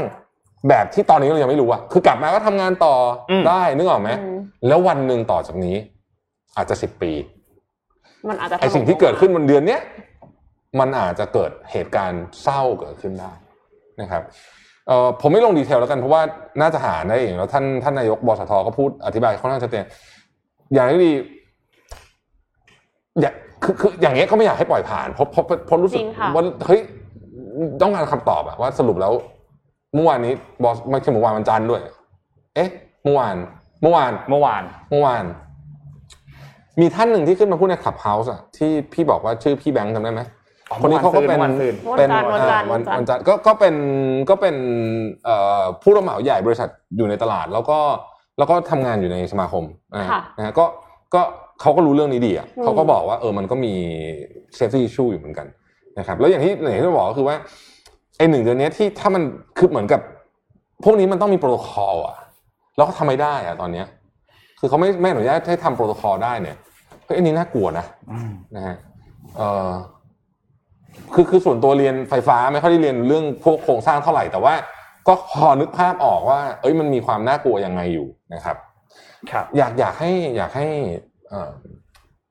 อยากให้จริงๆเรื่องนี้ก็อยากอยากอยากฟังเหมือนกันจากกรมโยธาค่ะว่าจะมีมาตรการยังไงบ้างกับเรื่องนี้นะครับ เอาอีกเรื่องหนึ่งแล้วกัน เมื่อคืนนะฮะหลายท่านก็บอกว่ากำลังจะนอนอยู่แล้วดันไปกดบางคนก็โหลดได้บางคนก็โหลดไม่ได้นะฮะ Disney Plus ครับผมอืมเอ้ยบางคนยังโหลดไม่ได้นะยังโหลดไม่ได้บนก็ยังโหลดไม่ได้เหมือนกันาบางคนแต่บางคนเปิดเว็บได้เลยได้ ก็เห็นบางคนก็โหลดได้มันขึ้นอยู่กับเครื่องที่ใช้มั้งนะฮะก็หลายคนบอกว่า โอ้ ไม่น่าเลยนะไม่ฮะน่าเลย เพราะว่าไม่ดิสนีนย์อนพลัสก็มาตามสัญญาจริงๆนะอืมสามสิบมิถุนาเป๊ะเที่ยงคืนปุ๊บนะฮะหลายคนเข้าได้นะท่านมาแชร์กันหน่อยว่าเข้าได้เข้าไม่ได้ยังไงอืมเข้าใจว่าตอนนี้เนี่ยคือดูผ่านหน้าเว็บอะดูได้แล้วดูได้แล้วใช่ไหมแต่ว่าสำหรับแอปพลิเคชันต่างๆเนี่ยอาจจะต้องรอแป๊บหนึ่งคืออะลิงก์มันมาแล้วแต่ว่ามันยังเข้าไปโหลดไม่ได้มันก็อาจจะต้องรอช่วงเวลานิดนึงคิดว่า วันเนี้ยน่าจะได้แล้วแหละ App Store จะล่มไหมอ่าวันเนี้ยน่าจะได้แล้วแหละแต่ว่านะ ใครรอไม่ไหวก็ดูผ่านเบราว์เซอร์ไปก่อน ผมไปดูรายชื่อหนังแล้วเนี่ย ผมคิดว่าสงสัยเดือนนี้ไม่ต้องนอนครับผมนะฮะเพราะ สงสัยไม่ต้องนอนอะไม่ต้องนอนจริงๆนะเออมันโอ้โหหนังดีจริง แต่ว่าหนังดีจริงอย่ากินป๊อปคอร์นไปด้วยนะคะ เพราะว่าเดี๋ยวจะเป็น binge เออใช่ eating disorder นะคะเออเอออยู่บ้านอยู่บ้านไม่อาจจะไม่กินกินอย่างอื่น binge watching แล้วก็ watching binge และ eating eating ด้วยด้วยนะคะ ก็นะก็จะไม่ไหวนะคะเอ่อเอ็มขอปิดท้ายด้วยคลิปอันนี้แล้วกันค่ะ เป็นเรื่องของการวาดภาพค่ะ ชวนทุกคนมาคลายเครียดกันนิดนึงนะคะ ถ้าสมมติว่ายังดาวน์โหลด Disney Plus ไม่ได้ก็มาวาดรูปกันก่อนนะคะสองปีที่แล้วค่ะ NVIDIA บริษัทผู้ผลิตชิปกราฟิก แล้วก็เทคโนโลยี AI เนี่ยนะคะพัฒนา AI ชุดหนึ่งซึ่งมีความสามารถในการเปลี่ยนภาพวาดให้กลายเป็นภาพจริงได้ ไม่ใช่ภาพจริงหรอก มันไม่จริงแต่ว่ามันเป็นภาพที่เป็นภาพวิวเนี่ยนะคะอันนี้อันนี้แบบอันนี้ real time แทบจะเรียกว่าไม่ใช่ภาพวาดด้วยซ้ำมันเรียกว่าเป็นภาพร่างแล้วกันอันนี้เหมือนกับเกินจุดภาพที่มากระบายสีเอาอะเหมือนแบบใช่ไหมพี่เข้าไปดูเหมือนกันคือเหแบมือนบเป็นเพนท์อะเอาเอาเหมือนแบบเอาตรงนี้เป็นแบบนี้อย่างเงี้ยเหมือนกำหนดพื้นที่ให้มันโอ้โหนะใช่เออ แต่คือเปลี่ยนออกมาได้ real time อะคิดดูอืมก็คืออันเนี้ยเขาใช้ generative adversarial network นะคะ หรือว่าเรียกย่อๆว่ากันก็คือ GAN นะคะกันเนี่ยประกอบไปด้วยเครือข่าย 2 แบบค่ะ คือ generator และ discriminator โดยที่ generator เนี่ยจะเป็นตัวที่สร้างรูรูปภาพจากภาพจริงนับล้านนะคะ ขึ้นมาโดยวิเคราะห์จากภาพวาดที่ถูกป้อนเข้าไปในโปรแกรม ในขณะที่ discriminator เนี่ยจะคัดกรองว่าภาพจริง ที่จะนำไปใช้มีลักษณะใกล้เคียงกับรูปที่วาดมาแล้วหรือยังนะคะ ซึ่งถ้ายังไม่เหมือนก็จะส่งกลับไปให้เจเนเรเตอร์หาภาพมาใหม่ทำแบบนี้ไปเรื่อยๆ จนได้ภาพที่ใกล้เคียงกับภาพวาดมากที่มากที่สุด ซึ่งประโยชน์ของมันเนี่ยไม่ได้มีแค่ความบันเทิงอย่างเดียวนะคะ แต่ว่าเอาไว้เทรนหุ่นยนต์เอาไว้เทรนเซลฟ์ driving car อืมได้ด้วยว่าแบบว่าถ้าเป็นทิวทัศน์แบบนี้หน้าตาแบบนี้จะต้องแบบ take action อะไรอะไรอย่างเงี้ยค่ะแล้วภาพวาดที่เอ่อ ประมวลผลได้เนี่ยก็อย่างที่พี่แท็บบอกว่าถึงแม้ว่าจะวาดง่ายมากวาดแบบ baby สุด baby เลยนะๆก็สามารถที่จะเปลี่ยนออกมาเป็นภาพวิวสวยงามได้ แล้วก็ NVIDIA เนี่ยก็เปิดให้ดาวน์โหลดได้ด้วยนะคะ โดยที่สามารถที่จะเข้าไปในลิงก์เป็น techspot.com/download ก็คือโปรแกรมเนี้ยชื่อว่า Canvas แต่ว่าเดี๋ยวเอ็มแปะไว้ในในคอมเมนต์ละกันประเด็นคือ คอมต้องแรงนิดนึง ต้องมต้องการ์ดจอต้องโอเคอยู่อะ Windows 10 นะคะ การ์ดจอ NVIDIA GeForce Quadro หรือว่า Titan RTX พร้อมด้วยไดรเวอร์ควบคุมรุ่น 445 หรือใหม่กว่านั้น ก็คือเพราะว่ามันจะใช้ประมวลผลภายในการ์ดจอเพื่อที่จะทำออกมาให้ได้ภาพแบบนี้อะค่ะ ครับอืมดังนั้นใครที่มีคอมรุ่นใหม่ ๆ ที่แบบเอาไว้เล่นเกมแรงๆอยู่แล้วก็น่าจะใช้ได้ค่ะ แต่ว่าคอม Mac ไม่รองรับนะคะ เพราะฉะนั้นก็ ไปลอง Mac มาดูก็ใช้ไม่ได้นะฮะได้แต่ Windows เออ Mac น่าจะไม่ได้เคยเลยใช้เพราะว่ามันเป็นก็แอปพลิเคชัน Windows ใช่ไหม Mac ก็ใช้ไม่ได้ใช่ค่ะสุดท้าย Windows ใช้ไม่ได้อืมโหนี่มันเหมือนยันเงาเลยมันมาเงามานี่ด้วยนะใช่คือใช่ไม่มันก่อนแล้วคุยกับเพื่อนๆ ที่เป็นเขาทำบริษัทกราฟิกเขาบอกว่านี่นี่เขาเอาอันนี้ไปดูบอกว่า น้องมันมีคนชอบถามมาว่า เอ๊ะสกิลที่เรามีอะมันจะออฟ o ลีได้จริงๆเหรอเนี่ยเขาบอกเนี่ยตัวอย่างเขาบอกนี่คือต้นต้นทางเลยตัวอย่าง คือมันแบบ ใช่ไหมมันแบบโอ้โหเห็นชัดเจนเลยค่ะเออแล้วมันภาพทำแต่ได้ละที่ออกมานี่คือสวยๆทั้งนั้นเลยสนะวยสวยเหมือนแบบวอลเปเปอร์ของแม็กอะถูกแบบแนวๆนั้นเลยอะอ๋อเป็นแนวๆนั้นเลยอะนี่มีข่าวมา sur real มากๆวันนี้ชวนคุยนิดนึงนะครับเราข่าวเราจบแล้วนะอ่าเดี๋ยวนนท์มีแบบอัปเดตเออยูโรกับโคป้านิดหน่อยเออข่าวกีฬาแต่แต่จะชวนคุยเรื่องนี้ก่อนเขาบอกว่ามีข่าวมานะฮะไม่ลงลงลงลงเป็นข่าวแล้วแหละว่า อิสราเอลกำลังอาจจะต้องทิ้งไฟเซอร์ล้านโดสเพราะว่า ล้านหมดอายุแล้วโอ้ยเสียดายเออจริงๆเราน่าติดต่อซื้อมาเนาะแต่ว่ามันอาจจะไม่เวลาไม่พอหรือเปล่าคือถ้ามันเหลือสามสิบวันนะเอามามาพรุ่งนี้ก็ได้นะถ้าคุยกับรู้เรื่องอ๋ออมใช่ไหมขึ้นเครื่องบินมาเนาะเพราะว่าอันนี้คืออันอนี้ทำไมเขาถึงต้องต้องทิ้งนะครับ มันเหลือไงเหลืออมฉีดแล้วเฮ้ยคือครั้งนี้เนี่ยพูดจริงเอาพูดพูดอะนะมันมันทำให้เห็นอีกครั้งนึงว่าโลกเรานี้มันสุดแสนจะอันแฟร์เลยเนาะ จริงค่ะวามไอคนที่เหลื่วัอคมซีนล้ำมัชัจดีนๆมากเหลือก็เหลือ เหลือไม่รู้ทำไงแล้วต้องทิ้งอะอืมไม่อยากให้ทิ้งเลยครั้งเนี้ยมันไม่เหมือน มันไม่เหมือนทุกครั้งอะเพราะมันมีคืออยากให้ประเทศที่เหลือจริงๆเนี่ยเขาคือไม่ไม่รู้ว่าขั้นตอนระหว่างประเทศมันยากแค่ไหนนะมันคงจะต้องมีขั้นตอนอะไรอยู่ดีคงส่งมาให้เลยไม่ได้แต่ว่าแต่ว่าไม่อยากทิ้งเลยอะเสียดายมากเลยอะใช่ค่ะอืมแล้วก็มีอีกหลายประเทศที่เขาไม่มีปัญญาซื้อด้วยนะหมายถึงว่าถูกแบบบริจาคให้เขาก็ยังได้ ใช่ เหลือเดือนหนึ่งก็ถือว่าก็เยอะนะ ครับก็ยังใช้งานได้อยู่ อืมอุ้ยลืมแจกของเออเราเราไม่ต้องคำถามคำถามเราเราต้องเราจะถามหรือเราจะเลือกจากให้สุ่มในนี้เลยไหมจากสุ่มไปเลยเหรอคนที่คอมมนต์อยู่เนี่ยใช่นี่เป็นวิธีการแจกของแบบใหม่ แบบใหม่แบบใหม่แล้วกันเออสุ่มเลยสุ่มเลยโอเคค่ะเดี๋ยวเราสุ่มเลยแล้วเดี๋กัยวนสุ่มสุ่มเลยแล้วกันนะสุ่มเลยคนที่มาอินทรากับไลฟ์ใช่เนี่ยใครที่คุยคุยอยู่เนี่ยเดี๋ยวให้ทีมงานสุ่มนะฮะครับใครเม้นอืมถูกใจจัดไป นนท์เออพาไปดูตารางอัปเดตของบอลยูโรกันครับ เป็นยังไงบ้างเมื่อคืนนี้เตะกันไปแล้วนะครับ ตอนนี้เออเป็นไงเข้าสู่รอบ 8 ทีมสุดท้ายแล้วนะครับ 8 ทีมสุดท้ายเราค่อยๆ ไล่ไปจากซ้ายไปขวานะครับเอ่อเบลเยียมครับ ชนะโปรตุเกสมาก็เข้ารอบถัดไปนะครับ อิตาลีชนะออสเตรียมาเข้ารอบถัดไป ก็จะรอบถัดไปเนี่ยก็จะเจอกันระหว่างเบลเยียมกับอิตาลีนะครับอืมลงมาข้างล่างครับสวิตเซอร์แลนด์ครับล้มแชมป์โลกได้ก็คือฝรั่งเศส นะครับอ่าผ่านเข้ารอบมานะครับสวิตเซอร์แลนด์ผ่านเข้ารอบมา แล้วก็ด้านล่างก็โครเอเชียเนี่ยแพ้สเปน5ประตูต่อ3นะครับเข้าไปเจอกันสเปนเจอกับสวิตเซอร์แลนด์ในรอบ 8 ทีมนะครับไปทางด้านขวาครับสวีเดนครับแพ้ยูเครน 2-1นะครับยูเครนเข้าไปเจอกับอังกฤษที่ชนะเยอรมนีมาเมื่อคืนนี้อืม2-0นะครับก็อังกฤษเจอกับยูเครนนะครับและด้านล่างครับเนเธอร์แลนด์ครับแพ้เช็ก2-0นะครับเช็กเข้ารอบไปนะครับแล้วก็เดนมาร์กชนะเวลส์4-0นะครับเดนมาร์กเจอกับ เช็กในรอบถัดไปนะครับเราเห็นการล้มยักษ์หลายอันเหมือนกันแฟนบอลอังกฤษก็ไปต่อได้ไปต่อได้ได้ไปต่อนะฮะก็ครับเห็นโพสต์เยอะอยู่จริงๆยูโรไม่ต้องดูผลหรอกดูใน Facebook นี่แหละนะฮะก็รู้อยู่แล้วนะเพื่อนเห็นว่าอ่าก็พอจะรู้ผลนะฮะอ่าก็เมื่อคืนหลายคนก็คงจะไม่ค่อยได้นอนนะฮะครับเออวันนี้เนี่ยเนื่องจากว่าวันก่อนผมลืมแจกเอ่ออะไรนะวันก่อนจะแจกไออยู่ดีก็ลืมชื่อกล่องสุ่มของเราอะหนึ่งเก้าสี่แปดอะอ๋ออ่านะฮะ สามสิบรางวัลสามสิบสามสิบรางวัลโอเคไม่ไม่ถามอะไรอะ ก็เหมือนเดิมครับเออเดี๋ยวทีมงานดับสุ่มเลย สุ่มเลยในคอมเมนต์สุ่มในคอมเมนต์เลยนะฮะสามสิบรางวัลนะฮะกล่อง mystery box ของเรานะฮะนอกจากยูโรแล้วเรามีโคปาด้วยครับโคปาอเมริกาครับอืมเรียบร้อยแล้วครับ เข้าสู่รอบ quarter final แล้วก็คือ รอบ 8 ทีมครับนะครับหลังจากที่เขาคัดมาทั้งหมดมันมี 10 ทีมอืมในรอบ group stage นะครับเอาออกไป 2 ทีม อาร์เจนตินาจะเจอกับเอกวาดอร์นะครับแล้วก็อุรุกวัยเจอกับโคลอมเบีย บราซิลเจอชิลีนะครับแล้วก็เปรูเจอปารากวัยอืมนะครับก็เป็นบอลของโคปาอเมริกาครับนะครับอืมมีบอลให้ดูเยอะมากเลยช่วงนี้ ช่วงนี้บอลให้ดูเยอะกีบฬาอลก็ให้ดูก็เยอะ Disney Plus Hotstar อีก แล้วแล้วคือไอ้บอลเนี่ยไม่ต้องนอนจริงๆนะ ห้าทุ่มห้าทุ่มกับตีต่อสองกันคือยูโร แล้วพอเช้ามืดคือประมาณช่วงตีสามตีสี่ตีห้าเนี่ยเป็นโคป้าต่อ ไม่ต้องนอนจริงๆไม่ต้องนอนไม่ต้องนอนจริงๆครับ ก่อนจะห้าทุ่มก็ดูดิซี่พลัสดูยาวไปก่อนดิสนีย์พลัสนี่บอกจริงนะว่าผมคือเดือนแรกอะมันเหมือนทุกอย่างของใหม่เลยไม่เคยดูบางไม่เออคือเพิ่งได้ใช้หนังบางอันมันเป็นหนังที่ เราชอบเราอยากดูอีกกับเป็นหนังเก่าแล้วแหละแต่ว่าแบบอยากดูอีกอย่างเช่นอามากันดอนเนี่ยแบบว่าเฮ้ยอยากดูอะไรเงี้ยเออนนท์น่ะอยากดูมาเวลทั้งหมดอีกรอบหนึ่งอ๋อว่าจะไล่ดูเพราะฉะนั้นเนี่ยว่าจะไล่ดูมันเยอะมากแล้วก็หนังไทยก็ก็มีพอสมควรครับนะฮะการ์ตูนก็เยอะ คืออยากดูการ์ตูน มาครั้งนี้นี่บอกเลยว่าทำกันบ้านมาดีจริงอืมๆ Netflix นี่ ต้องเหนื่อยเลยปวดอะหัวแหละปวดไอ้หัวไอ้ที่ไปก่อนเลยอันแรกนะ คิดว่าคือ HBO Go ครับจำได้ไหมมันมี HBO Go อืมก่อนหน้านี้อันอันนั้นไม่น่าสู้ได้อยู่แล้วไอ้เรื่องนอกจากมีคุณแฮติร์ดรี่ซีรีส์ไงก่อนหน้านี้แต่ตอนนี้ไม่มีแล้วอืมคืออันนี้ heavyweight จริง Disney Plus แล้วก็ราคาก็อื้อหือแบบมาแบบ เรียกว่าแทบให้ดูฟรีอะใช่นะ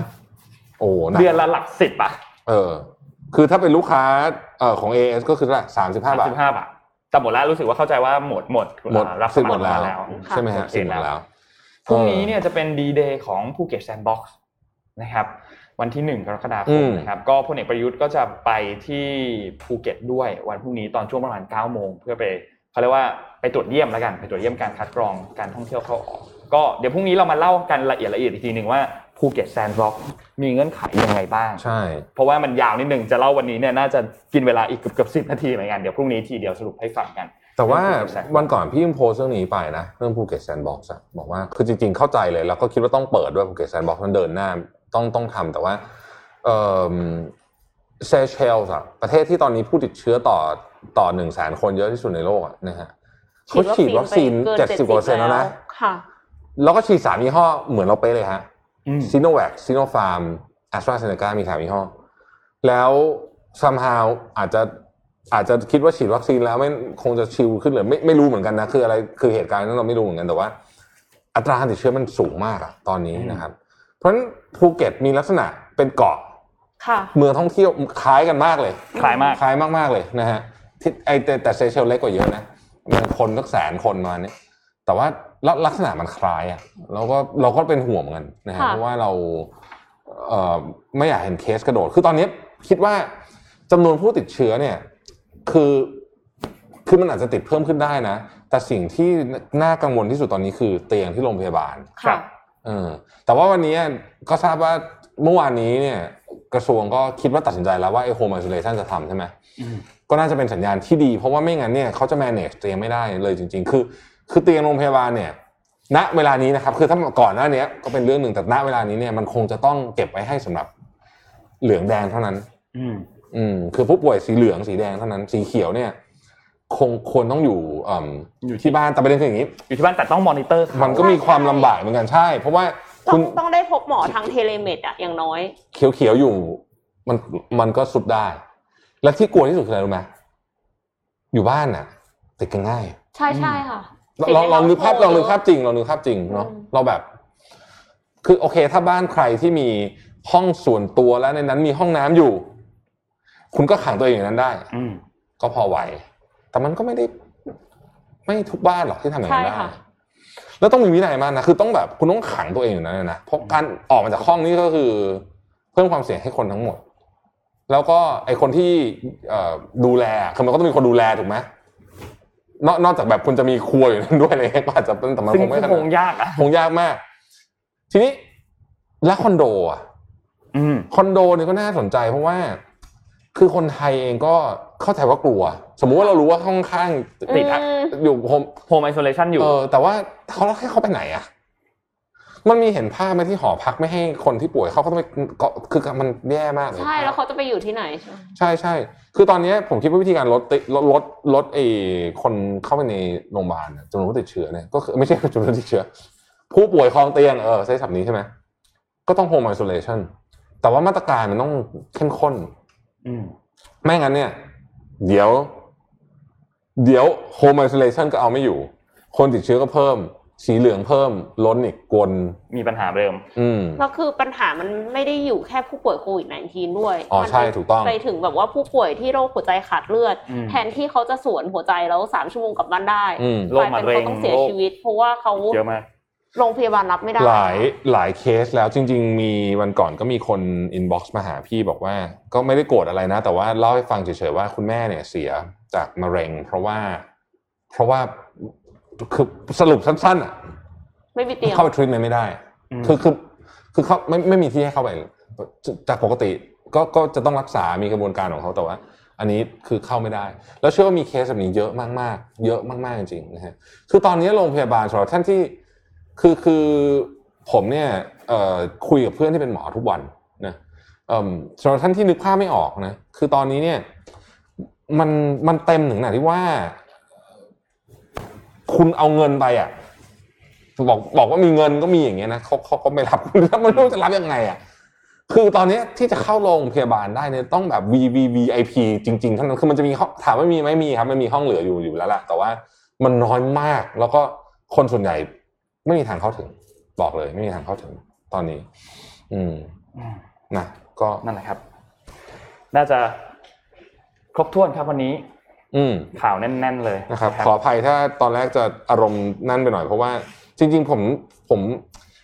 ขอขอบนอีกหนึ่งนาทีก่อนก่อนใช่ค่ะคือเนื่องจากเป็นคนที่เหมือนกับเออจริง ๆ ไม่ได้อยากจะบ่นมากเพราะว่าก็รู้สึกว่าคนอื่นเขาลำบากกว่าเรานะแต่เรารู้สึกว่า โหเรื่องมันประเดประดังมาก ตั้งแต่ต้องดูแลว่าทีมงานจะเป็นยังไงดูไอ้ธุรกิจก็ไม่มันก็ไม่ไม่ดีไอ้นู่นไอ้นี่คือแบบมันเหมือนมันโดมิโนมันเป็นกันหมดเลยนะผมแต่เชื่อว่าเอ็มกับนนท์ก็คงรู้สึกเหมือนกัน แล้วแล้วเรารู้สึกไม่มีที่พึ่งอะเออใช้คำนี้ได้ไหมอืมคือถ้าถ้าเราสามารถบินไปขนวัคซีนไม่ได้มันจะขนมันแต่มันไม่ได้เราก็คงทำแล้วก็คงทำมาแล้ว ไอ้ที่ทำได้ก็ทำไปแล้ว จริง ๆ แต่ว่าก็อ๋อ นั่นแหละอย่างอย่างน้อยทีมงาน Mission ก็ได้ฉีดนี่เขาก็เล่าให้ฟังว่าเขาก็เอิ่มมี tough decision เพราะว่าวันจันทร์เอ่อวันอังคารเขาไปฉีดทีมไปฉีดวัคซีนกันใช่ไหมอังคารใช่ไหมเมื่อวานใช่ไหมเมื่อวาน แต่ว่าเรารู้ว่าเราได้ซีโนฟาร์มเนี่ย วันเสาร์อืมแต่ว่าวันอังคารนี่คือของประกันสังคมค่ะนะซึ่งเป็นแอสตราก็หลายคนก็ต้องแบบโยนเหรียญนะว่าจะเอาไง เพราะว่าคุณอืมไม่สามารถฉีดสองตัวได้ถูกปะ แต่ว่าไอ้โควต้าที่คุณไม่ใช้เราก็ให้ครอบครัวได้อืมอ่าของซีโนฟาร์มนะฮะก็ทีมงานแพทย์ครอบครัวแต่ห้ามขายนะ ขายติดคุกเขาขู่ไว้นะปรับยี่สิบเท่านะถ้าเอาซีโนฟาร์มไปขายอะนะเขาก็เอ่อพูดไว้ชัดเจนนะครับ เราก็ก็ก็ก็ไปฉีดก็อย่างน้อยที่สุด โอเค เห็นทีมงานได้ฉีดก็เป็นเรื่องที่เป็นเรื่องดีเรื่องหนึ่งอืมที่เกิดขึ้น ครับ แล้วก็ใครจะเอาโมเดอร์นารีบไปจ่ายตังค์นะครับจะหมดแล้วนะบอกก่อนอืมอืมแล้วแล้วลดราคาเราด้วย ลดราคามาร้อยหนึ่งอืมเขาไปตกลงกันใหม่ร้อยเดียวครับใช่ใช่ไหมจากพันแปดเหลือหรือพันเก้าต่อสองร้อยสองร้อยสองร้อยสองร้อยอ่าเออเออเออต่อโดสใช่ไหมต่อโดสต่อต่อโดสโดสค่ะนะฮะก็ก็เออพี่ก็สั่งไปเป็นเป็น booster ให้กับทุกคนเหมือนกัน สั่งไป ก็ไม่รู้จะฉีดเมื่อไหร่แต่ว่า เราเห็นเคสเยอะมากแล้ว ฉีดก็ติดได้ค่ะแล้วก็อาการหนักได้เหมือนกันนะใช่เออ นะฮะอย่างที่อินโดครับ คุณหมอที่อินโดที่ฉีดซิโนแวคไปสองเข็มแล้วก็ยังเสียชีวิตนะเสียชีวิตเลยนะค่ะเออเพราะฉะนั้นฉีดวัคซีนก็ควรนำตัวเหมือนเดิมอะค่ะ ก็ยังต้องระวังตัวมาก ๆ กันต่อไปค่ะ อืม เหนื่อย ครับปวดหัวขอโทษทีครับปวดหัวมากก็โอเคไม่มีอะไรจะพูดนอกจากเป็นกำลังใจให้ทุกคนครับ เอาต้องส่งพลังบวกบ้างก่อนจากกันน้องคิดว่าเอ็มต้องต้องเป็นกำลังใจให้ทุกคนแหละเป็นกำลังใจเป็นกำลังใจให้กันและกันอันไหนที่มันที่ส่งพลังลบเยอะไม่ไหวอันไหนที่เราช่วยได้เคนจะก็บอกเราจะพยายามช่วยให้ได้ค่ะเยอะที่สุดเออตอนนี้อยากจะโพสต์ฝากร้านของ Mission เนี่ยเข้ามาโพสต์กันได้นะเออผมก็จะเข้าไปดูเหมือนกันอยากซื้ออันไหนเดี๋ยวจะเข้าไปอุดหนุนใช่ด้วยเหมือนกัค่ะนเอ้ยตอนนี้พี่ทำแบบนี้นะ ง่ายๆ จริงๆ ทุกท่านที่มีกำลังนะทำได้เลยเนี่ยนะฮะก็คือว่าเออเนี่ยพี่ก็เริ่มเนี่ยเริ่มละ ก็คือมันมีคนบางส่วนที่ยังต้องมาทำงานอยู่ที่ออฟฟิศน้อยแต่น้อยมากนะมีบางส่วนเนี่ย เราก็ให้เนี่ย พี่ก็ให้เลขาพี่ไปหา ร้านแถวเนี้ยอืมร้านที่แบบเล็กๆหน่อยอะนะค่ะแล้วก็ไปไปสั่งข้าวเข้ามาก็ช่วยทำอุดหนุนอืมทำคือมันก็ช่วยกัน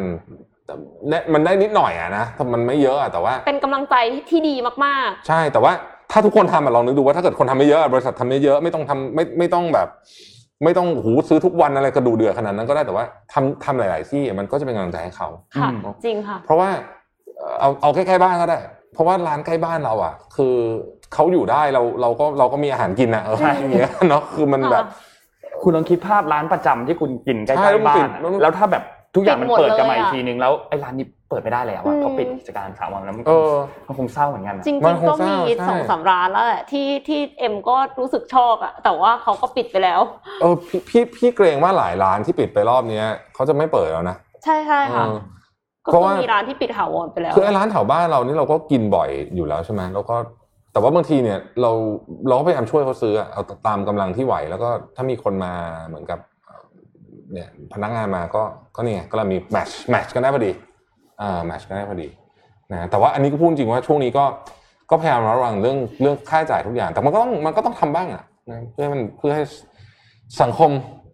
เดินหน้าต่อไปได้นะฮะก็ขออภัยถ้าวันนี้ผมจะเครียดไปสักหน่อยหนึ่งนะครับเอ่อเดี๋ยวเจอกันวันพรุ่งนี้ครับ ก็ขอบคุณสปอนเซอร์นะครับ ขอบคุณ Oris นะครับผู้สนับสนุนใจดี Trocadero Time ผู้แทนจำหน่ายนาฬิกา Oris อย่างเป็นทางการนะครับ ที่ให้การสนับสนุนรายการเรามาอย่างดีเลย แล้วก็ค่ะช่วงนี้เนี่ยสำหรับใครที่สนใจคอลเลกชันใหม่ของตัว o r i s นะครับสามารถไปดูที่สยามพารากอนวอชเอ็กซ์โปได้เขาไปไม่งานไปอยู่ซื้ออาหารกลับบ้านก็ไปดูนาฬิกาด้วยไปดูนาฬิกาใช่ด้วยได้นะครับ ก็เข้าใจว่าเขาจัดตรงชั้นล่างเลยเนาะชั้นเดียวกับกับน้ำพุใช่ไหมครับ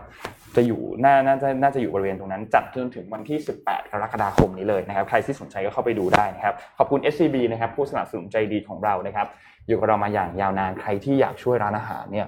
ผ่านทางโรบินฮูดช่วยร้านอาหารได้เยอะไม่เก็บ GP มากๆนะครับ เพราะว่าไม่เก็บ GP เลยนะครับ ขอบคุณ AIS Business 5G Your Trusted Smart Digital Partner นะครับ และขอบคุณสุดท้ายครับดีน่ากาบ้าครับนมถั่วเหลือง จมูกข้าวญี่ปุ่นนะครับ เลือกสมองดีจำเก่งได้อีกดื่มดีน่ากาบ้าทุกวันนะครับ สุดท้ายครับ ขอบคุณท่านผู้ชมทุกท่านที่ติดตามอยู่ทุก ๆ ช่องทางเลยนะครับ Clubhouse YouTube Facebook นะครับขอบคุณมากๆนะครับ ก็เป็นกำลังใจให้ทุก ๆ ท่านนะครับครับพบกันใหม่อีกครั้งหนึงในวันพรุ่งนี้ครับ สวัสดีครับ สวัสสวัสดีดีคค่ะรับ Mission Daily Report